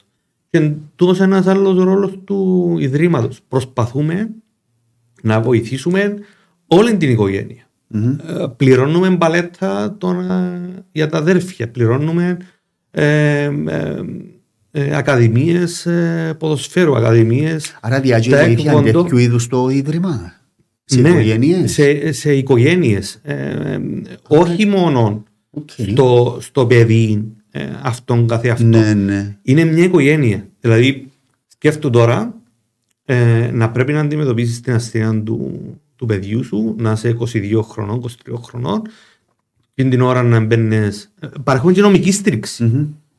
Πρέπει να πάει στην τράπεζα ο γονιός να τους πει: Ξέρετε, ε, το μωρό μου στην κλινική, ε, σταμάτησε η γυναίκα να δουλεύει. Πρέπει να διαρθρωθεί. το Πρέπει να πράγμα. δούμε να- να μου κάνουμε το δάνειο. παρέχουμε στήριξη με ελάχιστο εγκυμένο Εισόδημα. ε, εισόδημα. Έχουμε εθελοντή ο οποίος ασχολείται ε, μόνο με αυτό. Έχουμε οικογένειες αυτή τη στιγμή που μετρούν χρόνια στο εξωτερικό. Που μετρούν χρόνια στο, στο Χρόνια εξωτερικό. στο εξωτερικό. Και είναι πρόσωπα τα οποία ισχυρίζομαι, και μακάρι να κάνω λάθος, εξαπόλυσαν τους το κράτος αλεξιπτωιστέ έξω. Εθεώρησε το κράτος ότι επειδή πληρώνει τον ε, νοσοκομείο, εξόφλησε. Εάν δεν ήταν οι άλλοι συνδέσμοι, και τώρα τελευταία και ο δικός μας, το δικό μας το Ίδρυμα, οι αρνητικές συνέπειες σε αυτές τις οικογένειες θα ήταν πολλαπλάσιες. Και θέλω να σου πω ότι ήδη, ήδη οι λίγες όσες μπορεί να είναι αρνητικές συνέπειες κατάστρεψαν οι οικογένειες. Κατάστρεψαν οι Ότι οικογένειες. Δηλαδή, χωρισμούς ή Χωρισμούς, οικονομική καταστροφή. Οικονομική καταστροφή. Πήρα και εγώ μηνύματα, φίλε, πάντως, που οικογένειες που είναι στη Γερμανία, που τα παιδιά τους έχουν καρκίνο και μου υποδείξαν ακριβώς το πρόβλημα. Την απουσία της πολιτείας. Εμείς τώρα Την προσπαθούμε απουσία να στήριξης. μαζέψουμε ε, χρήματα για να έχουμε μια καλή βάση να ξεκινήσουμε ένα πρόγραμμα μόνο για τους ασθενείς που είναι στο εξωτερικό, που δεν είναι σε μια α, πόλη. Ε, και βλέπεις και συγκρίνεις και με τις άλλες ε, χώρες. Χώρες. Για παράδειγμα, οι Γερμανοί, ε, εάν είσαι γραμμένος στις κοινωνικές τους ασφαλίσεις, σου δίνουν άδεια πληρωμένη από το κράτος Για όσο χρόνο χρειάζεται. και για τους δύο γονείς. Άρα οι υποχρεώσεις σου έναντι της οικογένειας σου, έναντι των, δάνειο, των δανειστών σου είναι εκεί. Και το λέω σου το εξής παράδειγμα. Έχουμε περίπτωση. Πήγαινε το μωρό για μεταμόσχευση στο εξωτερικό. Μεταμόσχευση σημαίνει μήνες. Μήνες. Μήνες. Προετοιμασία, μεταμόσχευση, Και ε, αποθεραπεία. μεταχειρητική διαδικασία και πρέπει να έρθει πίσω. Είναι μαζί με την ε, μάνα. Και μαζί με τον πατέρα, γιατί η μάνα πρέπει να μείνει μέσα στο νοσοκομείο σε συνθήκες αποστήρωσης και ο πατέρας έξω να τρέχει να κάνει όλα τα διαδικαστικά από το εγγραφή στο νοσοκομείο μέχρι να, να, να τους μαγειρεύει και να τους πάρει ε, Φαγητό. Φαγητό. Να κάνει τα θελήματα του γιου. Άρα δύο μισθοί σταμάτησαν. Η τράπεζα ήρθε και τους είπε, ξέρετε, ε, έκαναμε το την πρώτη φορά που αρρώστησε το μωρό, τώρα στην υποτροπή δεν μπορούμε ξανά να το σταματήσουμε, να το παγωποιήσουμε το δάνειο. Γιατί δεν μπορείτε κύριε, Ξέρετε, είναι πολιτική της Ελλάδος και κάτι πελάρες τους. Αλλαγές. Είναι η πολιτική της κεντρικής λέει. τράπεζας και δεν μπορούμε να το κάνουμε. Κεντρική τράπεζα. Ε, και έτσι κι άλλως πώς. Και πιάνω σε, και επειδή είσαι δημόσιος υπάλληλος, πιάνω σε 20 εγκύτες που έβαλες, ξέρεις Αρτέμι μου καταλαβαίνω το πρόβλημα σου, αλλά στείλα μου επιστολή και ξέρεις μπήκα και εγώ κότσινο δάνειο και προσπαθούσα και εγώ να κάνω αναδιάθρωση το δικό μου. Και μου έκανε. και μου το κάνω γιατί είμαι κότσινο δάνειο στο δικό σου. Και είσαι 20 άτομα τα οποία καταλαβαίνεις ότι δεν θέλουν να σου πούν κάτι αλλά σου λένε γιατί κρούζει τους τσεκίνους το, το λαμπρό και αυτή η οικογένεια ε, είπε η μάμα α, του παπά ρε Αρτέμι μου, δεν μπορούμε να κάνουμε; Ούτε σου πάλι να μου πεις τις φορές που πάω και, και ξεσπάω ο, ο άνθρωπος και μπει η πουνιά του, Τείχου. ε, του γυαλιού στο ξενώνα από Μινισκή και επειδή έσπασε την ξενώνα του ξενώνα η πολιτική είναι αυστηρή στη Γερμανία δυστυχώς έκαμε ζημιά είναι ευφύες. Τούτο είναι ε, ε, σενάριο που έζησα. Έζησες. α. Όχι εγώ ε, Ναι. ε, που μου Πραγματική μετέφερα. ιστορία. Και ναι. προσπαθούσαμε να πείσουμε την τράπεζα, προσπαθούσαμε να πείσουμε το ότι, ξέρεις, ερώτησε ένα αθώα η, η γυναίκα, ο άνθρωπος εξέφυγε και έδωσε πουνιά τη τσαμαρία. Έσπασε την να την κοράσω μισή ώρα. Πίστευτες ιστορίες. Εάν δεν ήταν ο κόσμος και στη δική μου περίπτωση, αν δεν ήταν οι συναδελφοί, και λέω στη δική μου περίπτωση, είμαι από τα καλά σενάρια. Ναι. Είχες... Είμαι από τα πολύ πολύ καλά σενάρια. Μμμ. είχα μια δουλειά την οποία πήγα μια καλή μέρα και τους είπα φεύγω. Και ανάλαβαν οι συνάδελφοι. Α, τραβήξουν κουμπί, ναι. Εντάξει. Ναι. Έπαιρνα το μισθό μου, συνέχιζα να παίρνω το μισθό μου, συνέχιζα να παίρνω τα κέρδη του, του γραφείου. Επειδή ήμουν δικηγόρος, κινήσαμε διαδικασίες ώστε η ηθιγένεια να είναι με άδεια με απολαβές. Mm-hmm. Ναι. Η οικογένεια μου έμενα πέντε χιλιόμετρα μακριά από το Μακάριο, άρα όποτε ήθελα να μου. Η οικογένεια μου ήταν για μέ ε, και αντιλαμβάνονταν λόγω του ακαδημαϊκού τους επίπεδου και ε, λόγω της ψυχραιμίας τους βοηθήσαν μας. Είχα εκπληκτικούς φίλους, εκπληκτικούς κουμπάρους, οι οποίοι. Ε, σταθήκαν δίπλα, βοηθήσαν. Κάτι παραπάνω που σταθήκα δίπλα. Mm-hmm.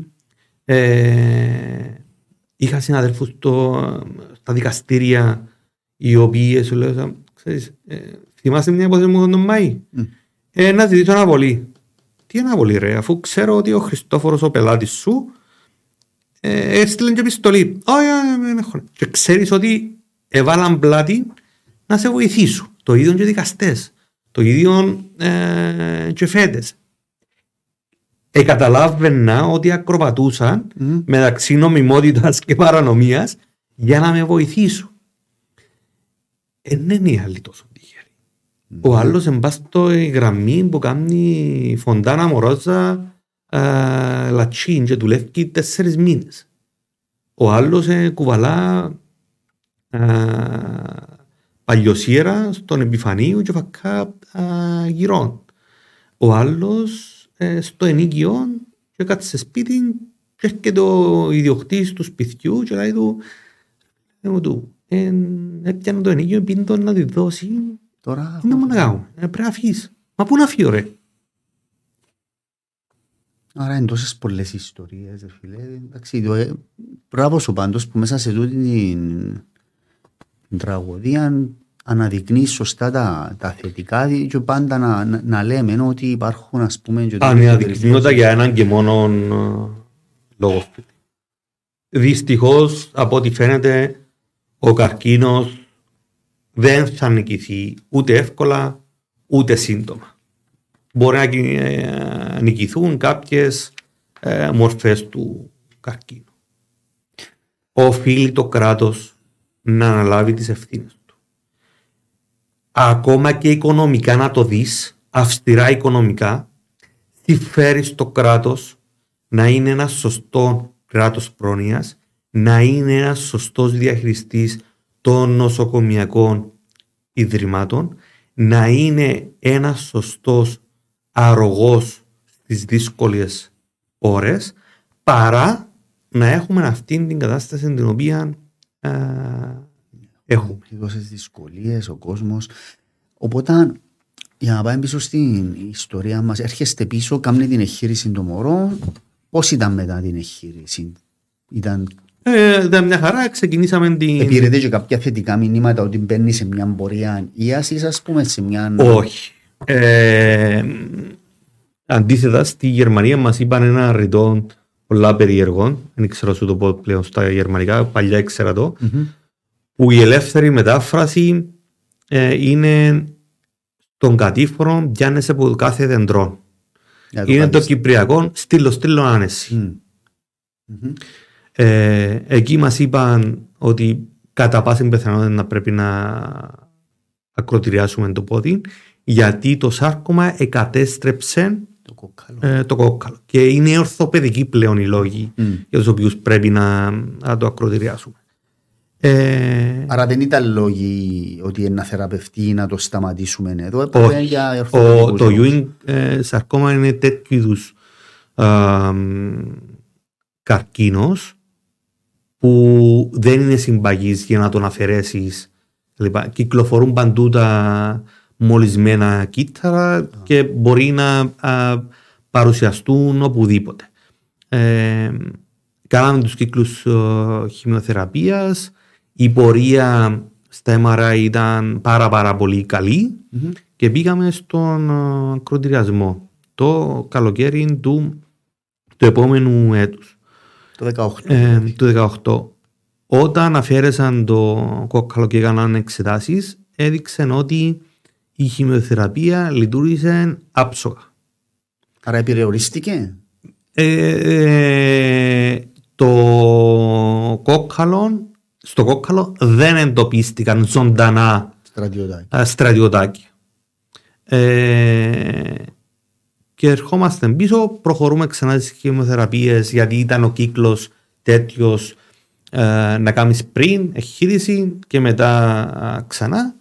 Μετά πήγαμε, κάναμε ε, MRI και PET scan. Το PET scan είναι ένα σκανάρισμα ολόκληρου του σώματος σου και αφού σου δώσουν ένα ειδικό υγρό. χημικό υγρό φωτίζονται τα καρκινικά κύτταρα. Και το PET scan μια μέρα που έβγαλε ε, ουράνιον τόξο έδειξε ότι ο αλκίνος είναι καθαρός. Ε, εκεί εφησυχαστήκαμε εμείς. Εκεί ε, δεν ακούσαμε τους γιατρούς που είπαν κερδίθηκε μάχη, όχι ο πόλεμος. Ηρεμήστε. Δεν θέλαμε να τους ακούμε. Ε, τώρα που τα θυμούμε τους θυμούμε να το λαλούν. Τι θέλετε δηλαδή να κάνετε, ε, νιώσετε ότι ελήθηκε το... Ναι, ο γιατρός στο γερμανικό ογκολογικό με αγκάλιασε, με φίλησε, Αρτέμι, ο Αλκίνος είναι, ζωντανό, είναι, είναι καθαρός. Ε, εγώ έστελα μηνύματα στους φίλους που με ρωτούσαν για την πορεία του Αλκίνου και λέω τους, ο Αλκίνος είναι καθαρός.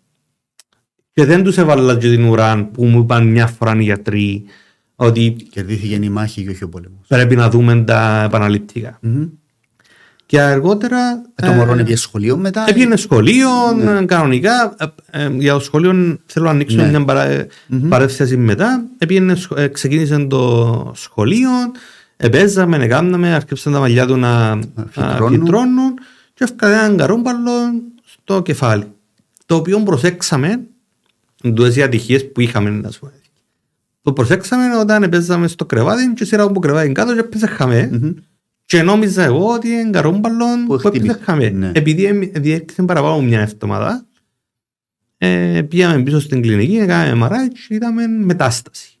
Εκεί έχασαμε την, ε, ξανά το, το φως μας. Εκεί η Φιγένεια ένιωσε πιο άσχημα από ό,τι την πρώτη φορά. Ε, γιατί Όπως σου είπα, δεν θέλαμε να ακούμε τους γιατρούς που μας είπαν ότι περιμένετε.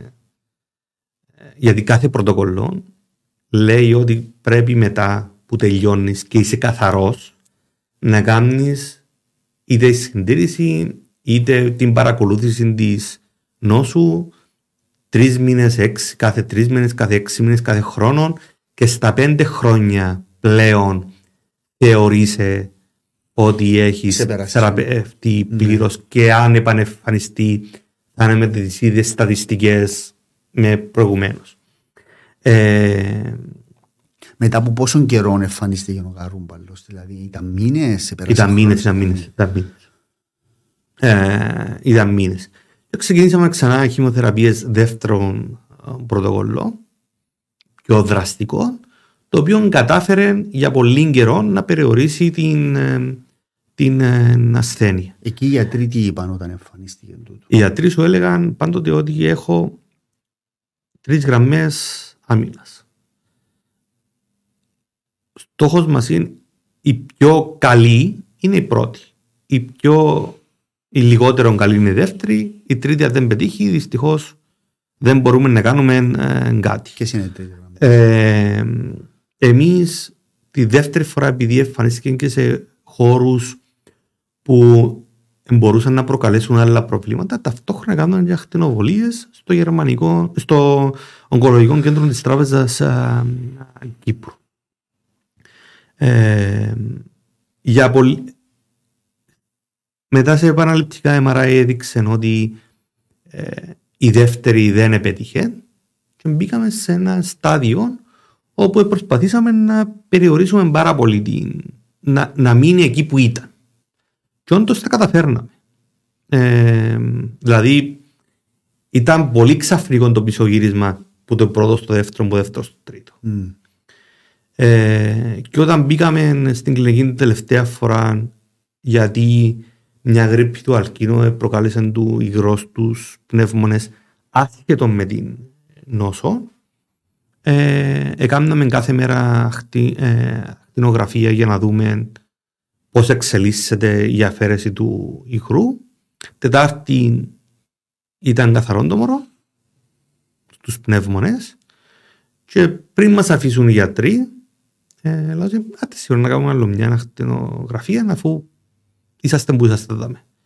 Ε, την πέπτη που κάνουμε την ακτινογραφία μας ανακοίνωσε ο γιατροί ότι και η μετάσταση εκεί. Είναι ε, πολύ ραγδαία σε μεγάλη Κλίμα. επιφάνεια του πνεύμονα και τότε μας ανακοίνωσαν πριν φορά ότι δυστυχώς δεν μπορούμε να κάνουμε τίποτα.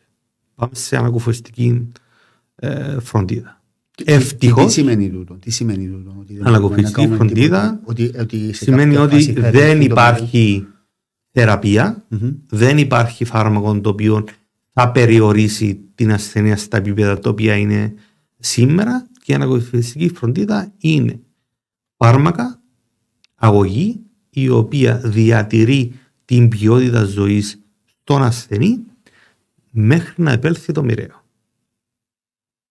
Αν μπορεί να το επιμηκύνει εξασφαλίζοντας την ποιότητα ζωής θα το κάνει ε, αλλά η πιθανότητα είναι ότι δεν θα το κάνει.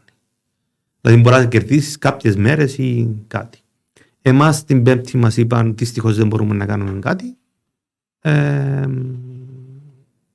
πάμε σε ανακοφιστική φροντίδα. Στην ερώτηση τι σημαίνει αυτό, ενώ σε μέρες, εβδομάδες, μήνες, ο γιατρός μας είπε είναι άγνωστο. Μπορεί εβδομάδες, μπορεί μήνες. Ε, αλλά ευτυχώς ο Αρκίνο έφυγε Τετάρτη. Και ευτυχώς το λέω γιατί η ποιότητα ζωής του δεν άλλαξε καθόλου. Την προηγούμενη μέρα έπαιζε με την αδερφή του, ετσιμήθηκε, έπαιζε σε κόμμα, επέθανε. Ε, Μας βοήθησε πάρα πολύ αυτό το πράγμα και ως γονείς και στην Ιόλη και στους γονιούς μας. Ήταν μαζί σας σπίτι. Όχι, ήταν, ε, δεν προλάβαμε να σκεφτούμε. Ναι. Δηλαδή, γι' αυτό μου σου λέω, ναι. ε, βοήθησε εμά, ναι. γιατί ήταν τα διλήμματα. Εγκαλύτερα να πάει σπίτι, ο ένας ελάλε σου, μα να πάει σπίτι και να πεθάνει το μωρό για με, αν γίνει κάποιο επεισόδιο, τι να κάνεις. Ο άλλος ελάλε σου, ξέρεις, ε, ε, αν δεν είναι στο σπίτι του, στο κρεβάτι του, πού είναι να, να πεθάνει το μωρό.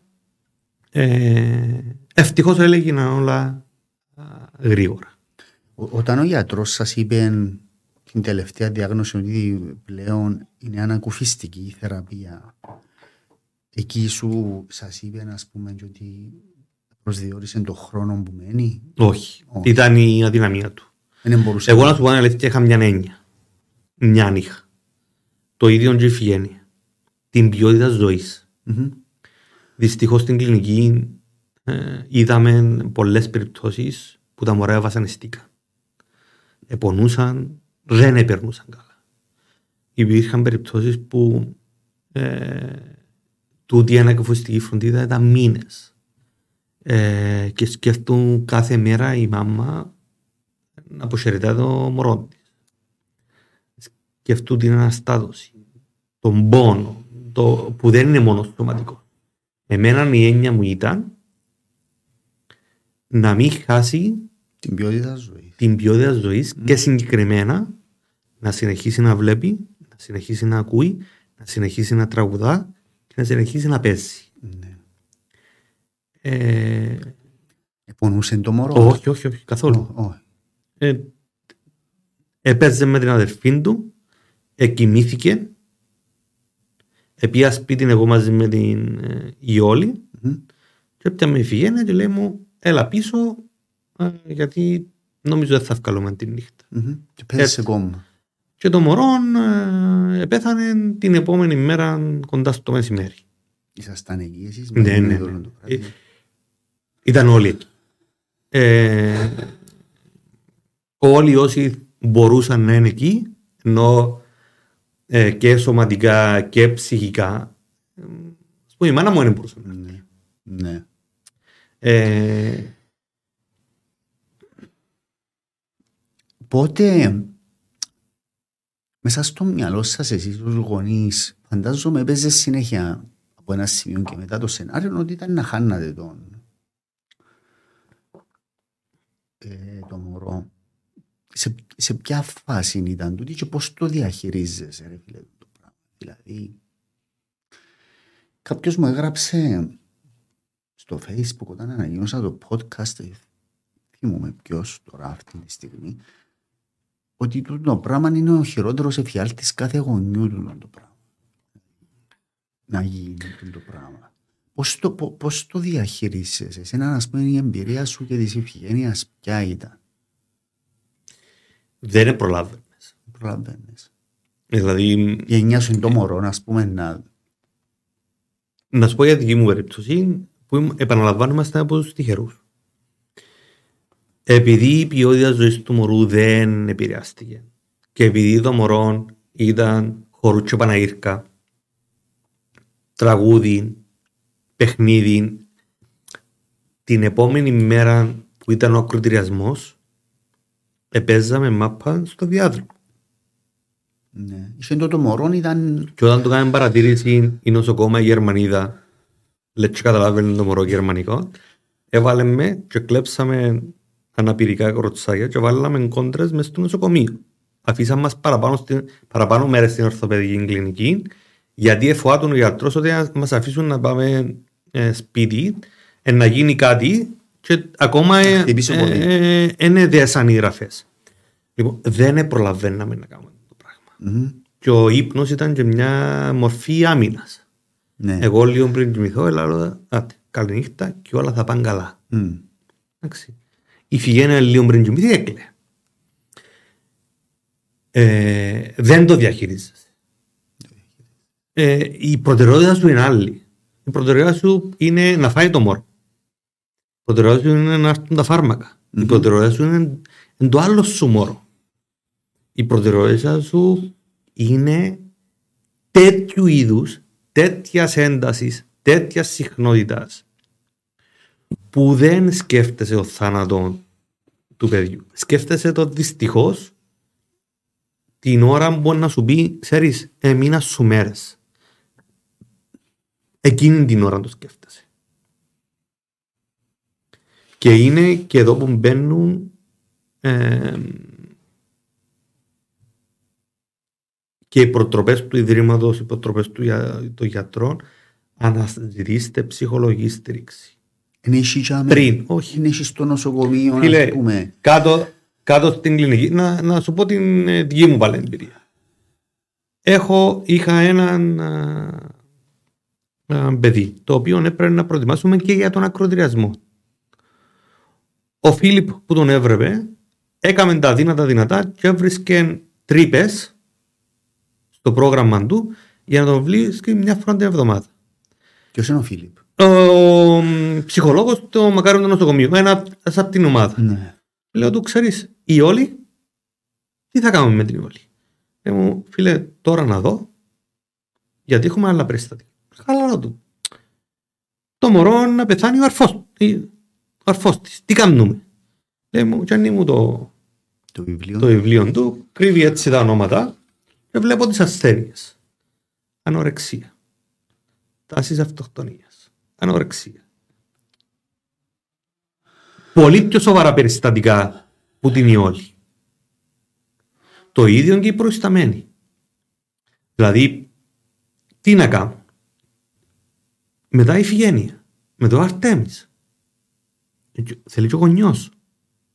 Αφήνει τους παππούδες έξω. Γιατί επαναλαμβάνω σου mm-hmm. ότι είμαστε σε μια κλινική που είναι ο γονείς μόνο, έτσι, και το μωρό. Που συμπάσχουν πολύ. Δεν είναι ο ενήλικας που πιθανόν να με ζουν τα παιδιά, να με ζουν οι γονείς του. Δεν είναι ο ενήλικας που να πει ε, πρόλαβα και πάντρεψα το σύμβρα και κόβε. Και εγκόνιο και με μια χαρά. Mm. Λοιπόν, και προσπαθούμε τώρα ως Ίδρυμα να οργανώσουμε μια υπηρεσία ψυχολόγων. Προσπαθούμε για τα απλά, τον καφέ, το νερό στην κλινική. Ξέρεις ότι κουβαλούσαμε νερό στην κλινική; Να πεις κάποιου ότι κουβαλούσε το μωρό σου Καλά, να έχει νερό ρε αστέμι. Το νερό της, ε, το νοσοκομείο σε έναν τόσο παλιό κτίριο οι γιατροί σου απαγορεύουν να πιεις που το νερό. Σου απαγορεύουν. Και κουβαλούν οι καημένοι γονεί νερό. Το ίδρυμα πλέον αγοράζει το νερό και το προσφέρει δωρεάν. Το ίδρυμα τώρα παίρνει νερό στην παιδογκολογική. Ναι. Κάθε 15 μέρες μία μπαλέτα.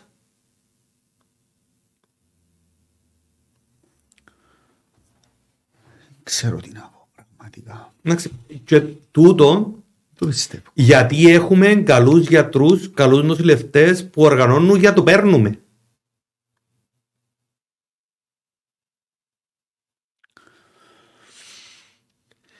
Καφέ.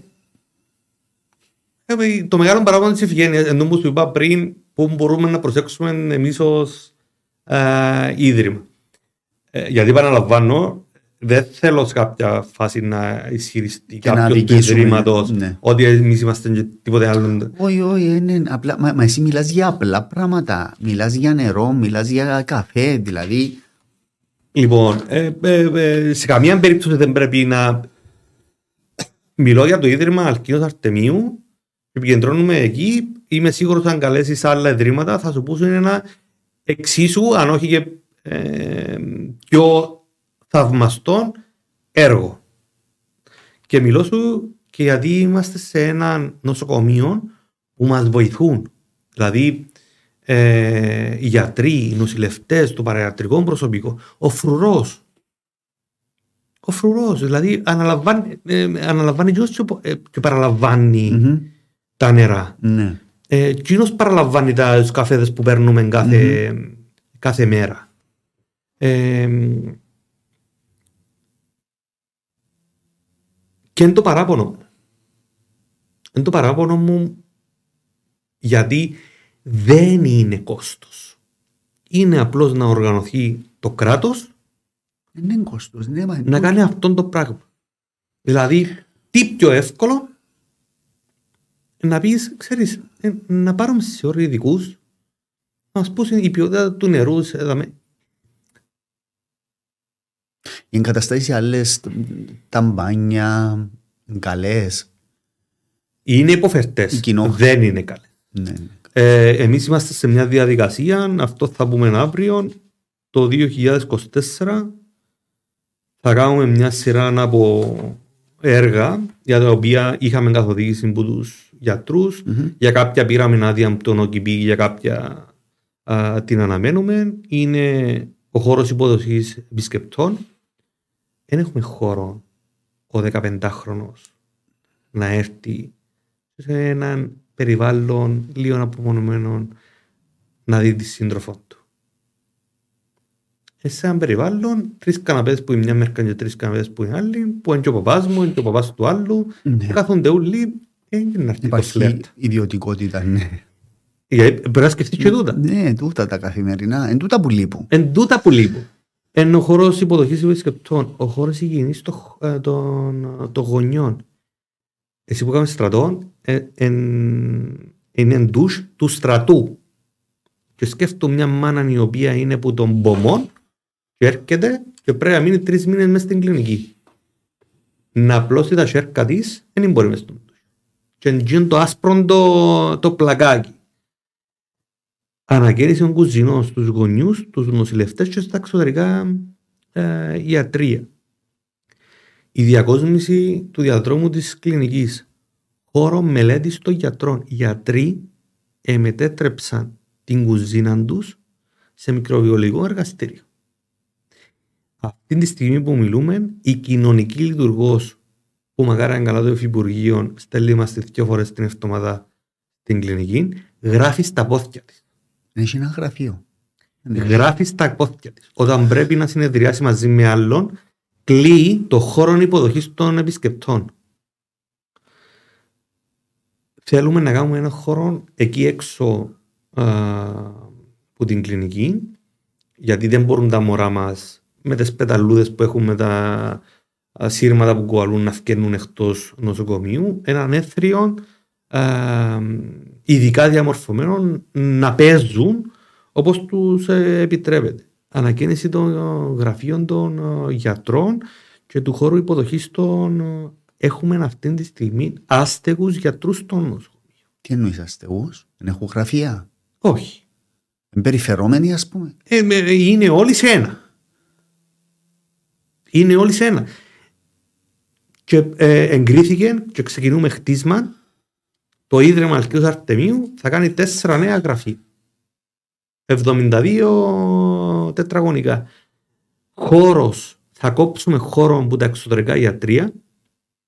Μας είπαν οι γιατροί, πήραν την άδεια της διοίκησης του, του νοσοκομείου. Θα κόψουμε χώρο από τα εξωτερικά γιατρία για να κάνουμε χώρο ειδικών ενημέρωσης των γονιών με τον ασθενό.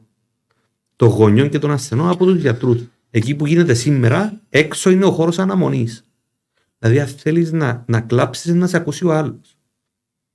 Και λέω σου να τα κάνουμε γιατί έχουμε μια άρεστη σχέση μαζί με τους γιατρούς, άρεστη σχέση μαζί με τον ΟΚΙΠΗ, άρεστη σχέση μαζί με, το, με τη διεύθυνση του, του νοσοκομείου και μας επιτρέπουν γιατί βλέπουν και αυτοί τις ανάγκες.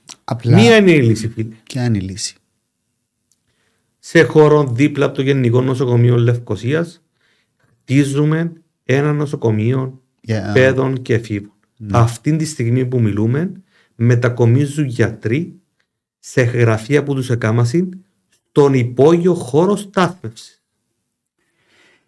Yeah. Αν πάεις στην κλινική, αυτή τη στιγμή θα δεις το έθριο κάτω λιώμενα που είναι κλινικές άλλες.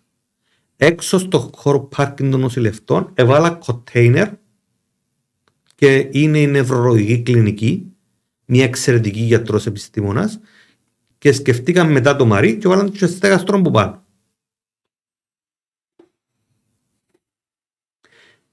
Και το χειρότερο από όλα είναι ότι ενώ όλοι αναγνωρίζουν ότι πρέπει να χτιστεί νέο νοσοκομείο, ήταν και στο προεκλογικό πρόγραμμα όλων των προέδρων από τις προηγούμενες εκλογές, όχι αυτές που πέρασαν, τις προηγούμενες. Και ήταν τόσο σημαντικό θέμα που ο υποψήφιος τότε ε, Νικόλας Παπαδόπουλος το είχε και σε billboards. Γιατί όντως αναγνώριζε ο άνθρωπος πόσο σημαντικό είναι. Και θα πάμε να χτίσουμε τώρα, θα ξεκινήσουν τρία εργοταξία mm-hmm. ταυτόχρονα στο Μακάριο. Θαλασσεμίας, ε, νεο, εντατικής νεογνών και έναν τριόροφο χτίριο ακριβώς μπροστά από την ε, κλινική. Κάποιος θα πανηγύριζε, εγώ στην αρχή πανηγύριζα. Πολλά ωραία, πολλά καλά. Μέχρι που με ενημέρωσαν οι γιατροί ε, ότι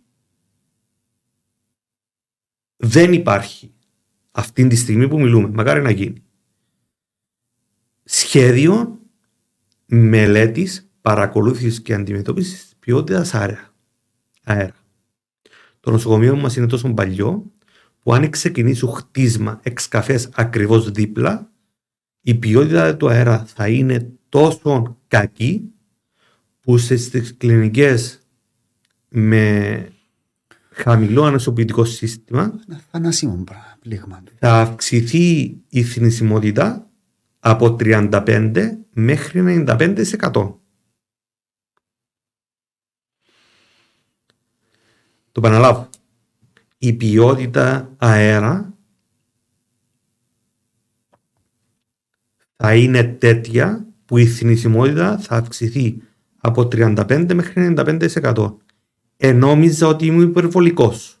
Ενόμιζα ότι οι γιατροί που μου τα είπαν είναι υπερβολικοί. Γιατί έχουν αυξημένη έννοια για τα μωρά μας. Σε μια πρόσφατη συνάντηση που είχαμε συζήτηση στο Αγγλί Τραπέζης που επίε και το Ίδρυμα και ο εκπρόσωπος του Ιδρύματος, ο Μάριος Παπαγιάννης, έδειξε το θέμα. Πιο έντονος από όλους ήταν ο πρόεδρος της παιδιατρικής εταιρείας Κύπρου. Mm-hmm. Τους είπε, να το πω με δικά μου λόγια, δεν είναι ναι. έτσι που το είπε ο άνθρωπος, θα σκοτώσουμε μωρά. Με δουν το πράγμα. Καλά, αν το πράγμα δεν το ξέρουν οι υπεύθυνοι, ρε παιδί μου. Ε, με ποιος σχεδιασμός γίνεται να πάει να χτίσεις δίπλα από έναν παγιό νοσοκομείο έναν άλλο. Είναι, είναι το αόρατο χέρι που σου είπα πριν. Και για το θέμα της συνεισφοράς, ας πούμε, ιδρύματων όπως το δικό εγώ το καταλαβαίνω τα ιδρύματα τούτα να προσφέρουν το έξτρα, όχι οι βασικές ανάγκες, όχι να παίρνουν νερό. Φίλε, εμείς πρέπει να ασχολούμαστε μόνο με ψυχαγωγία. Ή με τη, ναι, με τη ψυχαγωγία. Με, Επειδή με... δεν περιμένω από το. Α, αν και στη Γερμανία οργανώνονται και έχουν, ή στο Ισραήλ έχουν γιατρούς κλόουν. Ναι. Και υπάρχει πρόγραμμα. Στη Γερμανία οργανώνονται νοσηλευτές που έρχονται ε, μαζί με εθελοντές ή μαζί ε, μόνοι τους και παίζαν ε, παιχνίδι. Ε, Εμείς δεν έχουμε χώρους. Εμείς τα ιδρύματα δίνουν οικονομική στήριξη, αγοράζουν μηχανήματα, προσφέρουν υπηρεσίες προς τους γονείς όλων των ιδιών υπηρεσίες. Το Ίδρυμα, για παράδειγμα, δίνει απευθείας οικονομική ε, στήριξη. Παρέχει τις υπηρεσίες αυτές τις οποίες είπαμε μεταφράζω ε, κτλ. Εθελοντής μας ασχολείται με το ελάχιστο εγγυημένο ε, εισόδημα. Εθελοντής μας όταν υπάρχει ζήτημα με τα ταξιδιωτικά έγγραφα ενός μωρού οργανώνει Υπουργείων Υγείας, Υπουργείων Εξωτερικών και την πρεσβεία της χώρας να εκδοθεί σύντομα το, το ταξιδιωτικό έγγραφο. Η πρώτη φορά που έκλαψα για δράση του Ιδρύματος ήταν όταν με τη βοήθεια του Αχιλέα του δημητριαδη του συναδέρφου, ο οποίος μπήκε, ε, μεταξύ είπα και το όνομα του και νομίζω δεν έπρεπε. Ε, είπε μου να μην το λάλλω. Ε, μπήκε ευκήγε μέσα στο Υπουργείο, μπήκα εγώ ευκήγα μέσα στη Γαλλική την πρεσβεία ε, και εκδώσαμε σε μία εργάσιμη μέρα ταξιδιωτικών έγγραφων να φύγει μωρό προσφυγόπουλο από της Συρίας να πάει να κάνει ε, εγχείρηση και εσώθηκε από μετάσταση των μωρών ε, και πλέον είναι ε, η Γαλλία είπε θέλω να το κρατήσω τον ταμείο, να το παρακολουθούμε mm-hmm. εμείς. Και μετακόμισε η, η οικογένεια η Γαλλία. Ε, Γαλλία. Ήταν η πρώτη φορά που έκλαψα για το Ίδρυμα. Ε, και να παρέχει το μωρό, αν, δεν, αν δεν υπήρχε ας πούμε, τούτη η παρέμβαση, το, το μωρό δεν θα είχε καμία βοήθεια. Επειδή η λειτουργός του Υπουργείου Υγείας ενεργούσε γρήγορα, ενεργούσε καλά, αλλά δεν ήξερε τι άλλο να κάνει. Το Υπουργείο Εξωτερικών δεν ήξερε τι να κάνει, ενώ πρέπει να στείλουμε επιστολή στο... Καταλαβαίνω τους μερικές φορές. Ναι. Ε, δύσκολο. Μα είναι και σκόπιμα που τα κάνουν. Όχι, όχι, ναι, καθόλου. Είναι τούτο ναι ξεκάθαρο. Καθόλου. Ε, Απλώς πρέπει να υπάρχει... Είναι οι στρεβλώσεις. Είναι οι στρεβλώσεις, οι γραφειοκρατίες, τούν τα πράγματα που μας. Καταλαβαίνω ότι είναι δύσκολο για το Υπουργείο Εξωτερικών να διασταυρώσει το δρόμο η γαλλική πρεσβεία ε, δίπλα από την νομική υπηρεσία. Ναι, ναι. Είναι δύσκολο για το Υπουργείο Εξωτερικών να διασταυρώσει το δρόμο. Ε, καταλαβαίνω τους. Ε, αλλά λέω εγώ ότι αυτή τη στιγμή είχες σε αυτή την περίπτωση κάνε μια διαδικασία τη δεύτερη φορά να ξέρεις τι κάνεις. Συνεννοήθουμε την Γαλλίδα την πρέσβυρα, τι κάνουμε σε αυτή την περίπτωση. Να σου στέλνω το messenger ή όχι. Να μην πιένει ο Αρτέμις. Ναι. Πες μου, ε, το, το επίπεδο των γιατρών μας πώς είναι; Του νοσηλευτικού προσωπικού; Καλό; Ναι. Καλό. Ναι. Ε, να τα βάλουμε όμως σε μία σειρά. σειρά. Δεν είμαστε η πηγή της γνώσης. Που, είναι φυσιολογικό. Που είναι τα κέντρα αναφοράς στο, στο εξωτερικό. Ναι. Το είναι το ενα Το δεύτερο. Το νοσοκομείο μπέδων δεν είναι στελεχωμένο όπως θα έπρεπε να είναι.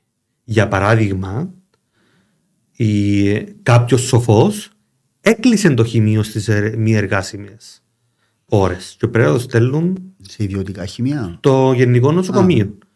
Και φτιάχνει προσφορές και έρχονται ε, συνήθως αλλοδαποί ε, οδηγοί μοτοσυκλέτας, οι οποίοι δεν ξέρουν τι μεταφέρουν.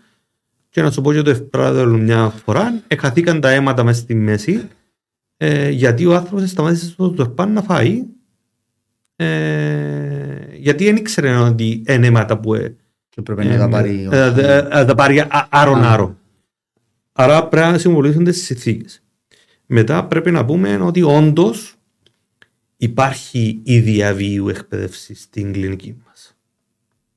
Όντως, τα βιογραφικά τους είναι εξαιρετικά.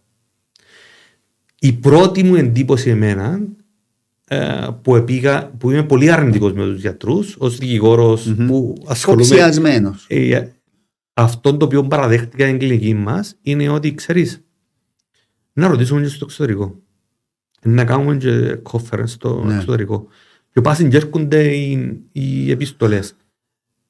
Άρα, εάν τα συνεπολογίσει όλα αυτά, α, και εγώ που έχοντα την εμπειρία της Γερμανίας και ως ιδιώτης σε ένα νοσοκομείο και ως ε, ασθενής που έστειλε η Δημοκρατία σε άλλο νοσοκομείο, mm.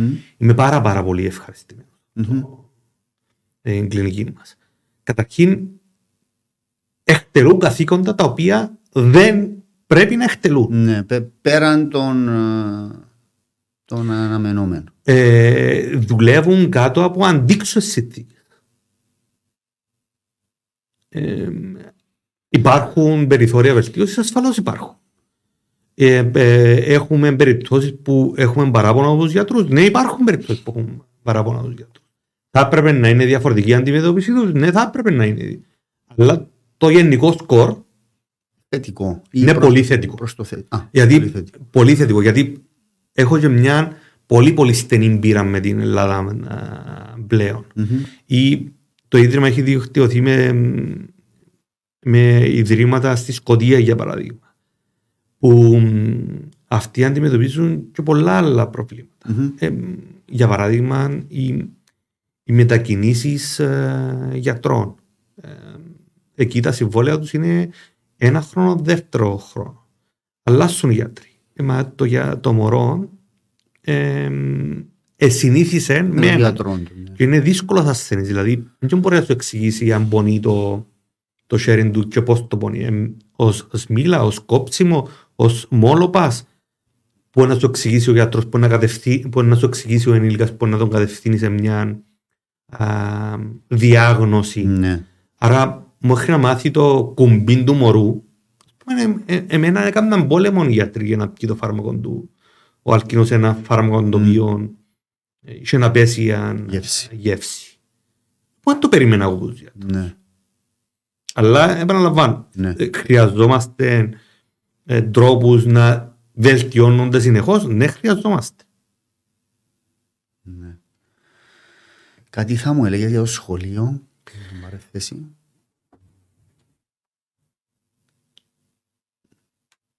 Η αντιμετώπιση του παιδικού καρκίνου είναι ολιστική. Πρέπει να είναι ολιστική.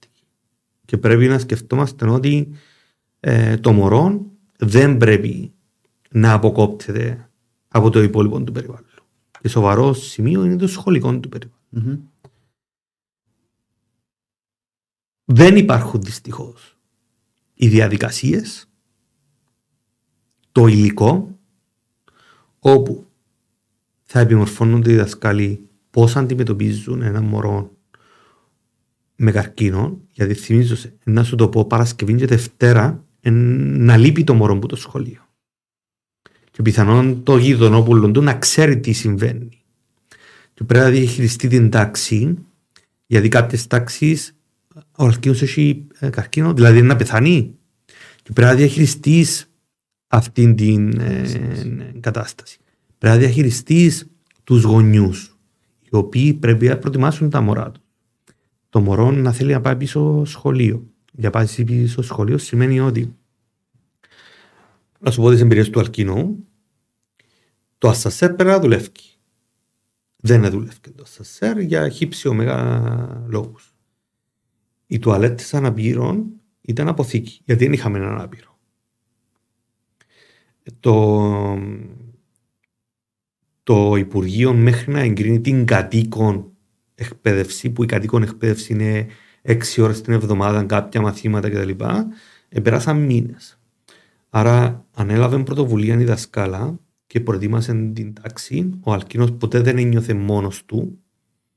Ε, ένιωθε πάντοτε μέρος του συνόλου. Μόνο και μόνο που του έστελ, αναλάβανε η δασκάλα και έφερνε του το, ο κεραστικό μου το φίλο του τον Ανδρέα, το συμμαθητή του Ανδρέα, που δεν είδε ποτέ. Μμμ. Ή το γεγονός ότι η ολόκληρη τάξη εφορούσε μάσκα, έπλαινε τα χέρια του με το αντισηπτικό πριν το COVID. Ναι. Και δεν είχε κανένας παραπονό. Γιατί, γιατί η Κάμνα το διεύθυνση φίλο. του σχολείου, Μμμ. οι δασκάλες του σχολείου, οι γονείς του σχολείου προετοίμασαν τα μωρά. Και τα μωρά ενήργησαν Αψό. όχι άψογα. Ε, αν δεις κάποια πώς που βάλω με μια χοροδία, Ναι, λέω τα είδα. είναι μια χοροδία Μμμ. που συμμετέχουν δύο ανάπηρα μωρά, Μμμ. ένα με το χέρι και ο άλλο με το πόδι, και ένας εξ αυτών έχει καρκίνο. Και λειτουργήσε ε, άψογα. Εκάμναν πρόβες και έφυγε από την κλινική ο Αλκίνος για να συμμετέχει στη Χριστουγεννιάτικη γιορτή. Αυτό δεν έχει μόνο θετική επίπτωση. Το μωρό. Έχει θετική επίπτωση στους υπόλοιπους. Και έρχονται γονείς και μου το Μμμ. λένε. Ναι. Δηλαδή, το γεγονός ότι έζησα μαζί με τον Αλκίνο που είχε καρκίνο, Μμμ. τους βοήθησε να αντιμετωπίσουν ε, πιο ομαλά και πιο λογικά περιπτώσεις του σπιτιού τους για παράδειγμα. Ναι. Που ο παπάς είχε, Είχε κάτι. είχε καρκίνο. Ή ξέρεις να είμαστε προετοιμασμένοι γιατί δεν αποδεχτούμε το φίλο μας στον τάδε. Από τα απλά. Είμαι άρρωστος, δεν θα πάω σχολείο γιατί είναι έρθει ο καρκίνος σήμερα. Ε, ή είμαι άρρωστος και δεν θα μολύνω τους υπόλοιπους. Και από μας λαλούν οι γιατροί να κάνουμε Ναι. ε, τα αυτονόητα και μάθαν πλέον τα μωρά να, τα, Μμμ. να τα κάνουν. Δεν υπάρχουν όμως θεσμοθετημένες αυτές οι, οι διαδικασίες εκτός που την κατοίκον εκπαίδευση που και Εκπαίδευση. εκείνη αρκεί. Και έρχεται η ΠΟΕΔ και λέει του Ιδρύματος, ξέρεις, μπορούμε να κάνουμε ένα toolkit, ένα εκπαιδευτικό υλικό για το α, δασκάλους γιατί υπάρχει αυτή η ανάγκη. Άρα έχεις πρόθυμους δασκάλους, πρόθυμης συνδικαλιστική οργάνωση και αφήνεις αυτά τα πράγματα ανεκμετάλλευτα ως πολιτεία. Μμμ. Θα έπρεπε το Υπουργείο Υγείας, το Υπουργείο Πρόνοιας, το Υπουργείο α, Παιδείας που μόνο του να σου εκπαιδεύσει. Ναι. Σε κάθε σχολείο έχουμε περιστατικό καρκίνου. Ή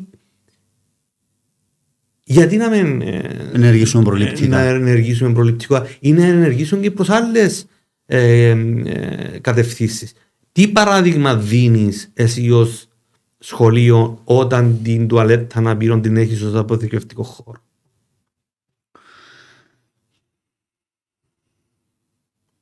Δίνεις ένα παράδειγμα ότι όταν πάω σε μια πολυκατοικία και έχει τώρα χώρο να πήρουν, αφού ξέρω ότι δεν έχει να πήρουν το η πολυκατοικία, να παρκάρω για μέ. Ναι. Άρα μπορεί να έρθει ο φίλος του γείτονα, δεν θα παρκάρει. Όταν έχεις χώρο να στάθμευσεις αναπήρων και ξέρεις ότι ε, στο χορκό το παλαιχώρι που είσαι που έμπαιρνα ο αστυνομικός, ε, να παρκάρει τσάμε, χωρίς να σκεφτείς ότι έχει το μωρό Αναπηρών και να... ε, ανάπηρο και χρειάζεται το. Γιατί έμαθες του μωρού στο δημοτικό ότι αφού δεν έχουμε έναν ανάπηρο στο σχολείο, να δικαιόμαστε να το χρησιμοποιήσουμε για άλλο λόγο. Ναι. Είναι η κουλτούρα. Ή όταν εμάθαν των μωρών ότι ξέρεις, έρχεται ο αρκείος σήμερα σχολείο και αυτόματα αφήναν του τη σειρά να πάει στο, α, στην κατίνα πρώτος Μμμ. είναι αυτόν που οποίο βάλουμε ως πινακίδες στα διάφορα οι αμαία έχουν προτεραιότητα. Ναι. Δεν χρειάζεται να βάλουμε τις πινακίδες στο, δι- στο Ναι. δημοτικό του Σταύρου. Μμμ. Γιατί εμάθαν το οι γονείς και οι δασκάλοι του το πράγμα. Έζησαν το μωρό, έζησαν του την, την εμπειρία. Δούμε κάποια μηνύματα, να ευχαριστήσω τους φίλους για τα μηνύματα. Ο Μάριος ο Μαυρίκιος λέει Γεια σου Αρτέμι, μπράβο για όλα όσα κάνετε. Αυτοί που πρέπει να τα ακούσουν ελπίζω να προβληματιστούν και να πάρουν αποφάσεις. Η Χριστίνα λέει respect. Ο Σάβας μπράβο και σε ευχαριστούμε για ό,τι κάνεις. Η Αλεξία Πασχαλίδου για μπράβο για το έργο σας. Συναδέλφοι αρκετοί στέλνουν μηνύματα. Η Μαρία η Θρασιβούλου. Υποκλίνομαι στο μεγαλείο της ψυχής σου. Είμαι στη διάθεση σου για ό,τι βοήθεια χρειαστείς. Η Χαρούλα έγραψε «Δεν έχω λόγια, μόνο υπερμέτρο σεβασμό». Γιώργος, τέτοιες εκπομπές μας προσγειώνουν. Μπράβο στον κύριο Αρτεμίου. Η Ελένη, God bless you. Η Λίτσα, ό,τι και να πούμε είναι περιττό. Εύχομαι να βρίσκετε πάντα τη δύναμη να συνεχίσετε. Είστε παράδειγμα προς μίμηση. Ο Μιχάλης ο Πούρος, μπράβο για το έργο του Ιδρύματος. Μεγάλο respect στον Αρτέμι. Ελένη Γεωργίου, αγάπη και φως. Ο Γιώργος, μπράβο σου και τέτοιες εμπειρίες ζωής. Ο Νικόλας ο Χριστοδούλου απλά υποκλίνομαι. Ο Σπύρος μας δεν υπάρχουν λόγια, Αρτέμι είμαστε πολύ λίγοι. Ο, ε, ε, μια αφορμή του που γράψε ο Σπύρος. Mm-hmm.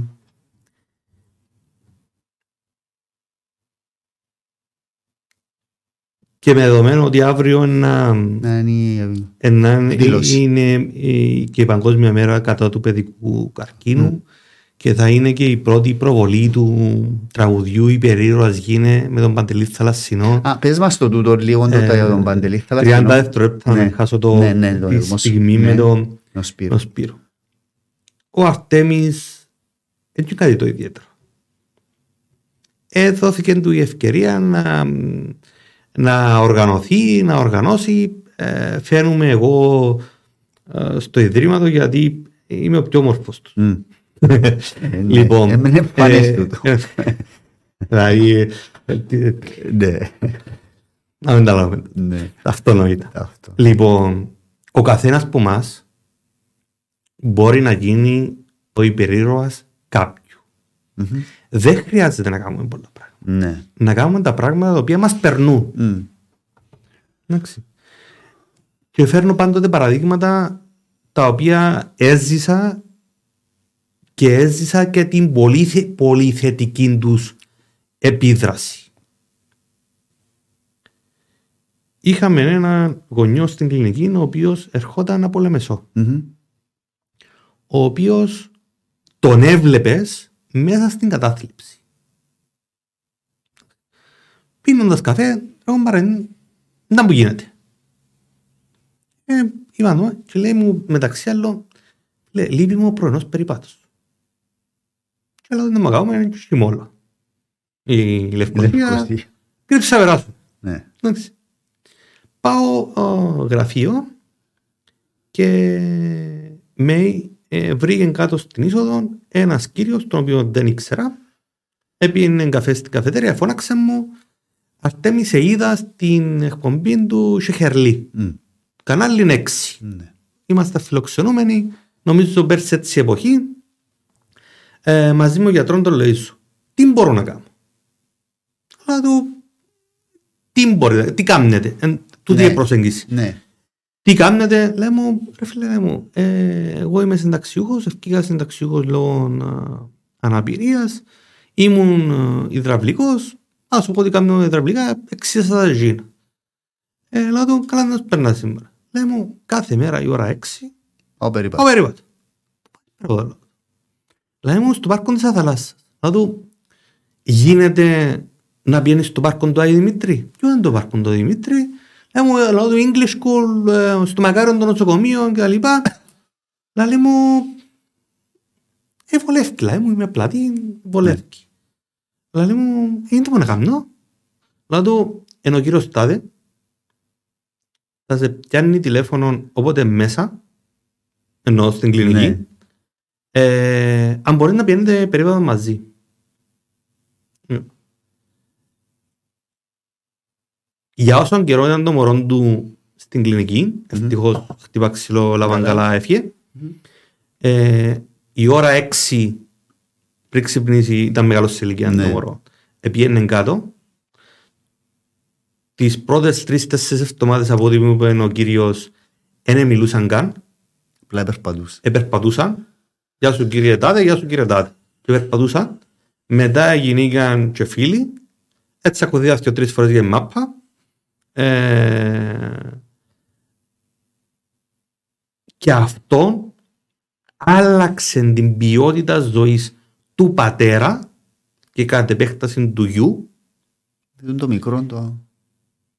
Που ένα πράγμα απίστευτο. Άρα, μπορεί να φαίνεται ότι ο Αρτέμις κάνει πολλά, Ε, υπάρχουν άλλοι που κάνουν πολύ πολύ ουσιαστικά και ο καθένας από τούτους που έστειλε μήνυμα και πολλοί άλλοι μπορούν να βοηθήσουν. Παράδειγμα, να χτίσουμε, ε, να ε, κάνουμε έναν χώρο στο Μακάριο. Συνάδελφος εκανόνισε με πελάτη του να πιάμε μια πολύ πολύ ευνοϊκή τιμή στον τέκτο. Ο άλλος έκανε μας ποδήλατα που κάνουν τους, τους, ε, τους ορούς mm-hmm. πάνω. Το σπυρο mm-hmm. για παράδειγμα, τον mm-hmm. έχω καταχωρημένο. Εάν κάποιον μωρό αποθεραπευτεί και θέλει να βγαίνει η κατάθεση, να φορτώσω του, του, του σπύρου. Δεν χρειάζεται να κάνουμε πολλά πράγματα. Ναι. Τι είναι το οποίο κάνουμε. Mm-hmm. Εσένα έγραψα σε μια λίστα αν κάποιο μωρό θέλει να κάνει πόντο, ε, μια παραγωγή γιατί έχουμε ένα YouTuber τώρα πλέον. Ναι. Ένα σου φορτώσει εσένα. Ε, ρωτά ε, ο Κωνσταντίνος, δώστε μας πληροφορίες πώς μπορούμε να γίνουμε εθελοντές. Υπάρχει μέσα στην ιστοσελίδα μας alkinos.org ένα link. Γράψουμε εδώ, είναι... Πρέπει να το βάλω. Alkinos.org Μπορεί να μπείτε στην, στην ιστοσελίδα να να μας στείλετε τα στοιχεία σας. Έβαλα το από κάτω, δέστε το αλκίνο. Επίσης μπορούμε να μας στείλετε ένα μήνυμα στο 94 04 37 04 99 94 94 04 ναι. 37 04 είναι το τηλέφωνο του Ιδρύματος ε, ένα μήνυμα να σας πιάσουμε πίσω mm-hmm. αυτόν το οποίο θέλουμε από τους εθελοντές είναι να μας πούσει τι κάνουν. Mm. Και θα βρούμε μια ανάγκη να το. Άρα ο καθένας είναι να αξιοποιηθεί ε, αναλόγως. Ε, έχουμε και εκδηλώσεις που θέλουμε πολύ σερκάν. Mm-hmm. Ε, τον Απρίλιο να κάνουμε το μεγάλο μας το Σαρακοστιανό, το ναι. Street Food Festival, mm-hmm. μαζί με το Σύνδεμο Αρχιμαγείρων. Εκεί mm. θα έχουμε περίπτωση που πρέπει να τα uh, στελεχώσουμε. Τελειώσουμε την κουβέντα με τον Παντελή Θαλασσινό. Ναι. Ε, την πρώτη επέτειο θανάτου του Αλκινοού οργανώθηκε στο Δημοτικό Σχολείο Σταυρού μία εκδήλωση. Ε, που το μήνυμα ήταν ο καθένας από εμάς μπορεί να γίνει υπερήρωας σε κάποιον τον οποίο έχει ανάγκη. Μπορεί να είναι μια γειτόνισσα που είναι μεγάλη σε ηλικία, μπορεί να είναι έναν άλλον φίλος, Μπορεί να είναι ο φίλος σας ο αλκινος Δύο φίλες έγραψαν το τραγούδι, η Μέριλιν Ζανέτου στίχους και η Ιωάννα η Αποστόλου α, την μουσικη και την μελοποίησαν. Αυτή το τραγούδι το οποίο α, ηχογραφήσαμε τεχνικά πρώτη φορά με την ε, κόρη μου και την κόρη της ε, δασκαλας ε, έγινε ο ύμνος του Δημοτικού Σχολείου και είναι το μέσο με το οποίο οι δασκάλες μεταφέρουν κάποια μηνύματα στους ε, μαθητές. Είπαμε φέτος ε, την παγκόσμια μέρα κατά του παιδικού καρκίνου να προβάλλουμε αυτόν το ε, τραγούδι γιατί θέλουμε να συστρατευτούν και άλλοι των πόλεμων κατά του παιδικού καρκίνου. Και πήρα τηλέφωνο τον μαέστρο της Συμφωνικής Ορχήστρας Κύπρου, τον Δόκτωρ Γιώργο Κοντούρη, mm-hmm. φίλος, και του λέω: Φίλε, έχω έναν τραγούδι. Μπορούμε να το αξιοποιήσουμε. Ναι, λαλή μου, να το δω. Το να το δω το πήρε στο ΔΣ του Ιδρύματος, επέρασε ομόφωνα να εμπλακεί το Ίδρυμα Συμφωνικής Ορχήστρας Κύπρου. Mm-hmm. Το να εμπλακεί σήμαινε ο Άγγελος ο Αγγελίδη να αναλάβει την ορχήστρωση. Mm-hmm. Ο Λοίζο ο Λοίζου εδίδαξε το τραγούδι και διεύθυνε τη συμφοπίτια η οποία είναι η χοροδία της Συμφωνικής Ορχήστρας Κύπρου. Mm-hmm. Έκαναν και την μπάντα της Συμφωνικής Ορχήστρας Κύπρου υπό την διεύθυνση του, ε, του μαέστρου και εκτοξεύσαν το τραγούδι. Και έρχεται ο Γιώργος και λέει νομίζω ή είναι η άποψή μας ότι πρέπει να βάλουμε ένα σολίστ. Ποιον να βάλουμε. Ε, ε, ήταν πολύ σύντομο, δηλαδή αρχές του Φεβράρι η όλη η συζήτηση. Ναι. Ε, σε όποιον απευθυνθήκαμε, ευγενικά μας είπε ε, τώρα που έρθετε δεν μπορούμε να κάνουμε. Ναι. Και ε, η εθελόντρια, η Αρτεμισία Επικερή, λέει αφήστε το πάνω. Θα ναι. πιω τον Παντελή. Ναι. Ο Παντελής λέει δεν έχω πρόβλημα. Φτάνει να, να έβρουμε μέρα που δεν κάνουν πρόβες. Γιατί mm. ανεβάζει την παράσταση στην Αθήνα, mm-hmm. ετοιμάζεται για τα 30 χρόνια του. Σάββατο έρχεσαι για ηχογράφηση. Και πεζιάκ, ναι, mm. όχι πεζιάκ. Ήρθε ε, μια εκπληκτική εμπειρία. Ναι. Καταρχήν, ενώ όλοι ήταν αφιλοκερδό, η πειθαρχία, η οργάνωση της Συμφωνικής Ορχήστρας, του Ιδρύματος, η παρουσία του συναδέλφου πλέον Προέδρου του, ε, του Ιδρύματος, ο Γαστόν. Mm-hmm. Ναι, ο Γαστόν. Ε, είδα πολλά επαγγελματικά σύνολα. Τέτοια πειθαρχία έρχονταν μωρά από την Πάφο για να κάνουν πρόβα. Mm. Εμάθαν το τραγούδι με μια άνεση επαγγελματία. Μου λέει ο Θαλασσινός δεν το ξέρω ότι έχει τέτοιες πράγματα. Νόμιζα είναι ο Άρης Λεμεσούρε ναι. μου, η παιδική ορχήστρα συνήθως ε, οι παιδικές ναι. συνήθως συνήθως στην Ελλάδα που mm-hmm. ε, τέσσερις ώρες ηχογράφηση, οπτικογράφηση. Τέσσερις ώρες. Και θα, θα προβάλλουμε αύριο μέσω της ιστοσελίδας του Ιδρύματος το τραγούδι υπερήρωας ε, γίνει με τη φωνή του Παντελού της Θαλασσινού και τους υπόλοιπους mm-hmm. συντελεστές που ανέφερα Πολλά, Α, πολλά ωραία, πριν. πολλά συγκινητικό. Είδα εκείνο που έβαλες για το θαλασσινό στο facebook, γι' αυτό να δούμε και τα υπόλοιπα, έτσι έχει ωραία μηνύματα. Η Αργυρούλα Τίκου λέει θυμάμαι πήγα στα τελευταία Χριστούγεννα του Αλκίνου με τα παιδιά μου και άλλους εθελοντές να δώσουμε λίγη χαρά στα παιδιά και στους γονείς του κάνοντας μια μικρή εκδήλωση. Όταν χτύπησα την πόρτα του ογκολογικού και άνοιξε ο Αρτέμις μας, πάγωσα πόσο σθένος είπα μέσα μου, πόση δύναμη. Αρτέμι μου είσαι άξιος πολλών συγχαρητηρίων και δάσκαλος για όλους ναι, μας. Ε, θυμόμαι τη σκηνή. Γιατί νομίζω είχαμε και υπόθεση με αργυρούλα mm. και ήταν η φάση που γυρευκιζάμε.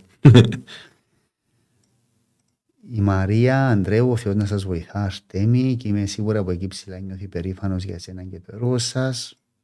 Ο Μιχάλης Μιχαήλ, Ό,τι και να πει κανένας για αυτή την οικογένεια είναι λίγο, τον πόνο τους τον έκανα χαρά. Λοιπόν, ο Μιχάλης είναι το παράδειγμα του εθελοντή που είπαμε πριν. Mm-hmm. Ε, Μας συνάντησε σε μια ε, σχολική γιορτή και λέει μου: Έχω μια ιδέα. Mm. Ποια είναι η ιδέα σου, φίλε, να οργανώσουμε έναν α, χώρο, μια εκδήλωση που ο καθένας θα φέρνει τη φουκούν του. Mm. Φίλε, του, άσε να το δει το ΔΣ, mm. αλλά αν το δει, θα το οργανώσεις. Ναι. Λέει μου μόνος μου, όχι λέω του. Θα είσαι εσύ ο μάστρος και, θα... και εμείς οι εθελοντές. Ναι. Λέει μου εσύ, να του, ό,τι μου πεις είναι να κάνω. Να τρώω. Είναι δουλειά μου Λοιπόν, ο Μιχάλης, ε, ο, ο οποίος είναι ένα εκπληκτικό παιδί, ο οποίος δουλεύει τα πρωινά και το βράδυ πηγαίνει σε, στο σχολείο, mm. ε, στο Εσπερινό.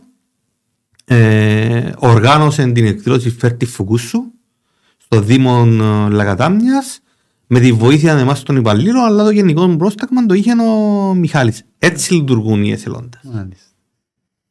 Η Μαρία μας, η Κορουφέξη, λέει πολλά συγχαρητήρια. Απίστευτο το έργο. Μπράβο, ευχαριστούμε. Ε, η Μαρία μας γνωρίζει και εκ των έσω. Ναι. Ναι, διότι εν το τομέα ασχολείται με έναν παρεφερή. Ε, μοιράζεται τις αίθουσες μαζί με τους ψυχολόγους που ναι. είπαμε. Και τώρα προσπαθούμε μαζί με τη Μαρία και τους mm. υπόλοιπους mm-hmm να κάνουμε ένα ιδρυμικό χώρο στην κλινική μας, mm. όπου να έχουμε ε, και χώρο αναψυχής, αλλά χώρο να δουλεύει και η Μαρία και οι υπόλοιποι συναδέλφοι. Η Χάρια, η Βασιλείου, συγχαρητήρια αρτή με να σας δίνει δύναμη. Μαρία Κομοδρόμους, συγχαρητήρια αρτή γιατί μέσα από όλο αυτό το μεγάλο πόνο δίνεις παρηγοριά και αγάπη. Ο Θεός να σε ευλογεί και να αναπαύει την αθώα ψυχή του μονάκριβου σου. Η Μάλα Μάλο από την Αθήνα, σταθερή, Ε,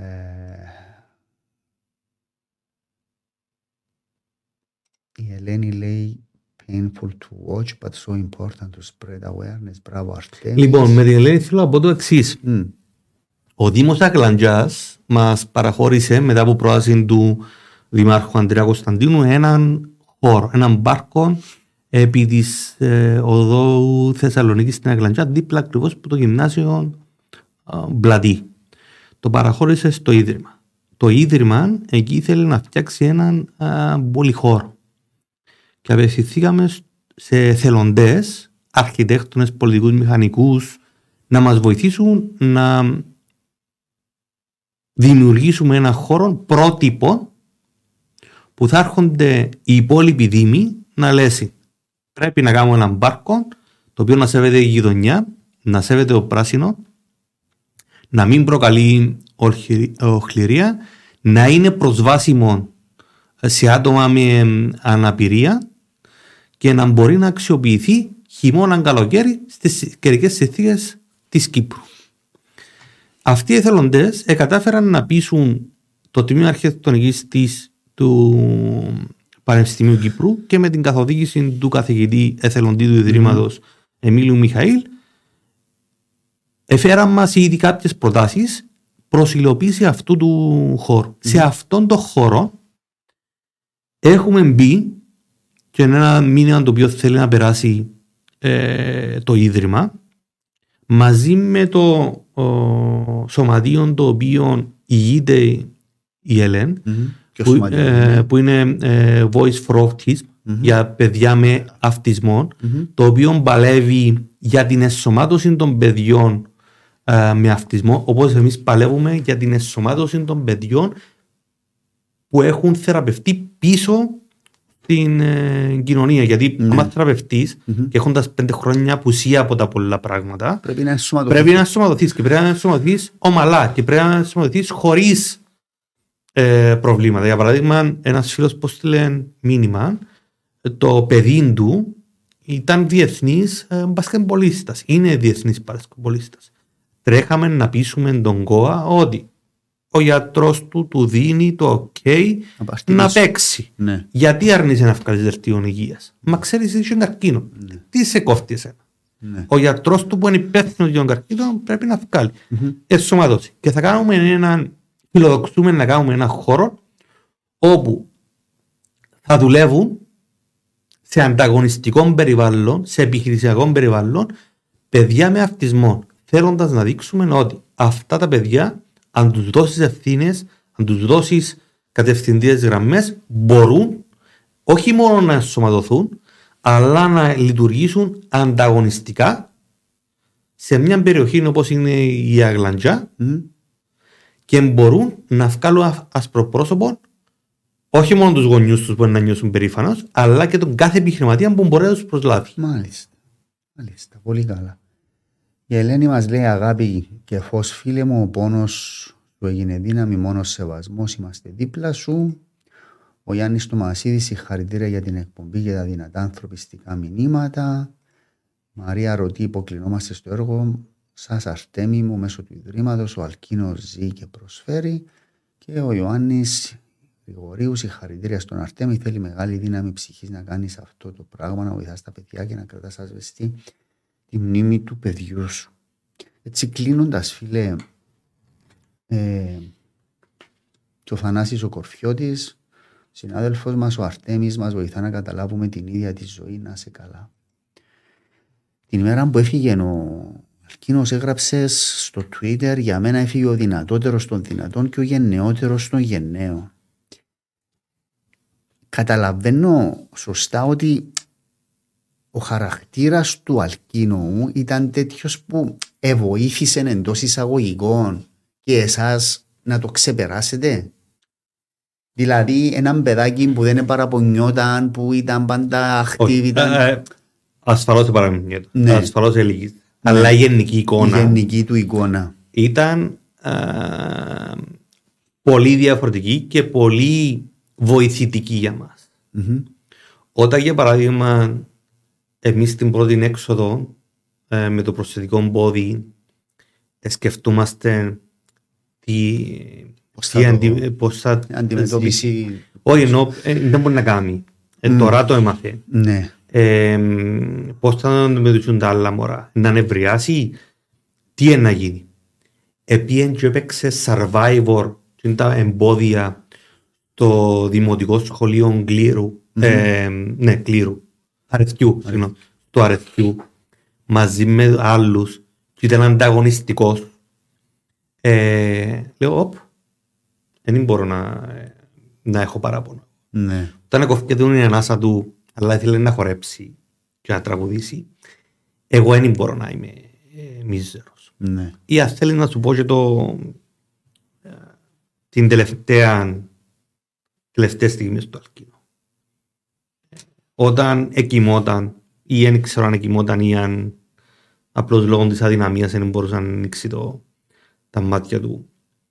Ε, έβαλα του μαραβέλια και έβλεπες τους παλμούς του να ανεβαίνουν. Μμμ. Ε, μηνύματα ζωής. Ναι. Είχε ένα τραγούδι που του άρεσε συγκεκριμένο. Ε, ναι. Ε, ο Φάρος για παράδειγμα. Μμμ. Ε, του άρεσε πάρα πολύ. Ή ο Μουζουράκης του άρεσε με πάρα πολύ. Ναι. Εν τέχνος ο Ε, Αλκίνος. Έτσι.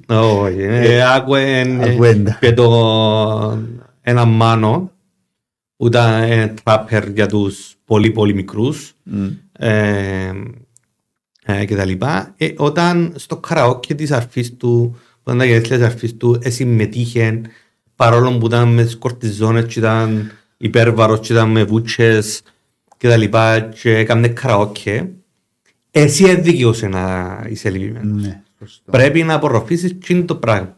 Ασφαλώς ελίγησαν και ο Αλκίνος, ελίγησαν ε, όλα τα μωρά, ε, λυγίζουν και οι γονείς, αλλά η γενική εικόνα ποια είναι. Δεν ξέρω αν μου το είπε κάποιος. Αν το είπα εγώ πρώτος, είμαι πολύ περήφανος που το είπα, αλλά δεν θυμούμαι ποιος μου το είπε. Για να θέλω να είμαι τελείως δικαιό. Άλλο να φεύγεις πλήρης ημερών και άλλο να φεύγεις με πλήρε ημέρες. Ναι. Το έγραψες κιόλας του τον κάπου νομίζω. Ε, και ψάχνω να δω αν το είπα πρώτος. Ναι. Ναι. Ε, Μεγάλη κουβέντα του φίλε. Μεγάλη κουβέντα. αυτόν μου έδιδαξε ο Αλκίνος εμένα. Ότι δεν έφυγε πλήρη ημερών. Μμμ. Θα ήθελα να το δω Ναι. να σπουδάζει, θα ήθελα να το δω με εγγόνια, θα ήθελα να το δω ε, ε, εφευρέτη που ήθελε να γίνει επιχειρηματίας. Ε, με, ε, θα μέτρωνε το άγχος γιατί κάποτε μου είπαν ότι ο χαρακτήρας του είναι τέτοιος που να βγαίνει τόσο με αλεξίπτωδον και σούζες με μοτόρες. Θα ήθελα να χαθούν τις έννοιες, Μμμ. αλλά είμαι πολύ χαρούμενος που έφυγε με πλήρες ημέρες. Λοιπόν, να ευχαριστήσω να δικαιώσουμε για τα τελευταία μηνύματα. Είναι συναδέλφοι Αθηναή Καλένου. Μπροστά σε τέτοια δύναμη ψυχής που ο πόνος μετατράπηκε σε αγάπη κοινωνικής προσφοράς και αγάπη στον συνάνθρωπο, ότι πλέον να, και να πούμε είναι μικρό έβγε. Η Γεωργία Ζημαρά έστειλε καρδίε. Ο Αντώνης, ο Κυριάκου, απέραντος σεβασμός στους γονείς του Αλκίνου. Συγχαρητήρια για το φιλανθρωπικό σας έργο. Ο Ανδρέας ο Σεραφείμ. Ο καρκίνος δεν είναι ανίκητος. Και έχει απόλυτο δίκιο. Ο καρκίνος δεν είναι ακίνητο. Υπάρχουν πολύ πολύ καλά ποσοστά. Στα ποσοστά που είπες, η Κύπρος είναι στις πολύ θετικές ε, κατατάξεις.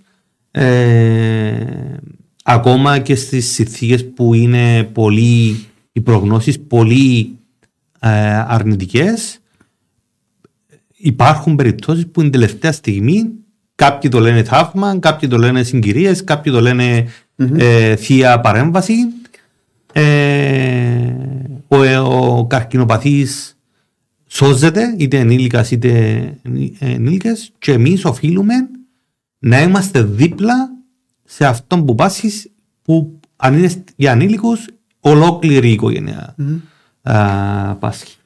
Και καταληκτικά ο δήμαρχος μας, Καράλαμπος Προύτζος, υποψήφιος δήμαρχος, Αρτέμι μου υποκλεινόμαστε στη δύναμη της ψυχής και στο έργο σας. Λοιπόν, ε, και η Άντρε Μίτσιγκα, μεγάλη δύναμη ψυχής, πάντα πρόσφερε συγχαρητήρια για το απίστευτο έργο που επιτελείται. Να ευχαριστήσω όλους τους φίλους. Ε, γράφει και ο Θανάσης ο Κορφιώτης με πρόλαβε να στέμει, έστειλε δεύτερο μήνυμα και λέει μπορεί να ήταν και το καλύτερο podcast. Τούτος θα έλεγα Θανάση μου, δεν ξέρω αν ήταν το καλύτερο. Εκείνο που θέλω να πω στον κόσμο εγώ είναι ένα podcast που νομίζω πρέπει να δει όλος ο κόσμος. Οπότε θέλω να σας παρακαλέσω όλους όσους το είδατε ή όσοι είστε online να το κάνετε share στα social media σας ή να το στείλετε σε φίλους διότι ε, πιστεύω αξίζει να το παρακολουθήσει κάποιος ολόκληρο το, το επεισόδιο αυτό. Είναι μάθημα ζωής. Προφανώς είναι μάθημα ζωής και για μένα. Ε, το άφηνα αυτό το podcast παρά το ότι το Αρτέμ έχει πάρα πάρα πολύ καιρό που του είπα πόσο καιρό έχει; έχει μπορεί, να έχει, ναι. έχει, μπορεί να έχει για ένα χρόνο και, ναι, ναι, ναι, και ναι. περισσότερο. Ε, ήταν η αφορμή. Το άφηνα διότι δεν, δεν ήξερα πώς να το διαχειριστώ. Η πραγματικότητα είναι. Ε, η δηλία, φόβος, δεν ξέρω. Δηλαδή ένιωθα την αδυναμία να διαχειριστώ την κουβέντα. Είναι το που είπα πριν. Ναι. Τι να πεις του άλλου; Τι να πεις; Πώς θέλει να το πάρεις; Πώς θέλει τι ερωτήσεις να κάνεις. Δεν μπορείς να προετοιμαστείς γιατί για παράδειγμα κάποιες ερωτήσεις τις οποίες έκαμες νιώσα πολύ άνετα να σου τις απαντήσω ναι. ενώ όταν μου τις έκαμε πρώτη φορά ο Γιώργος ο Σιχερλής mm-hmm. ε, έκανα του παράπονο ρε φίλε Μεν το παρίτσαμε. Μεν το παρίτσαμε. Ναι. Εντάξει. Και, ε, αν μπορώ να πω τις τελευταίες ναι. Ο λέξεις, η περίρωας γίνει. Περίρωας γίνει. Λοιπόν, με αυτά να ευχαριστήσω όλους, να ευχαριστήσω ξανά τον Αρτέμι που ήταν εδώ. Ευχαριστώ όλους τους φίλους που ήσασταν μαζί μας και το podcast ε, θα μπει το, σε επόμενες ημέρες σε ότιο για όσοι θέλετε να το ακούσετε. Και όπως σας είπα, κάνετε το share. Όσοι παραπάνω το ακούσουν, νομίζω και το δουν τόσο το καλύτερο. Καλό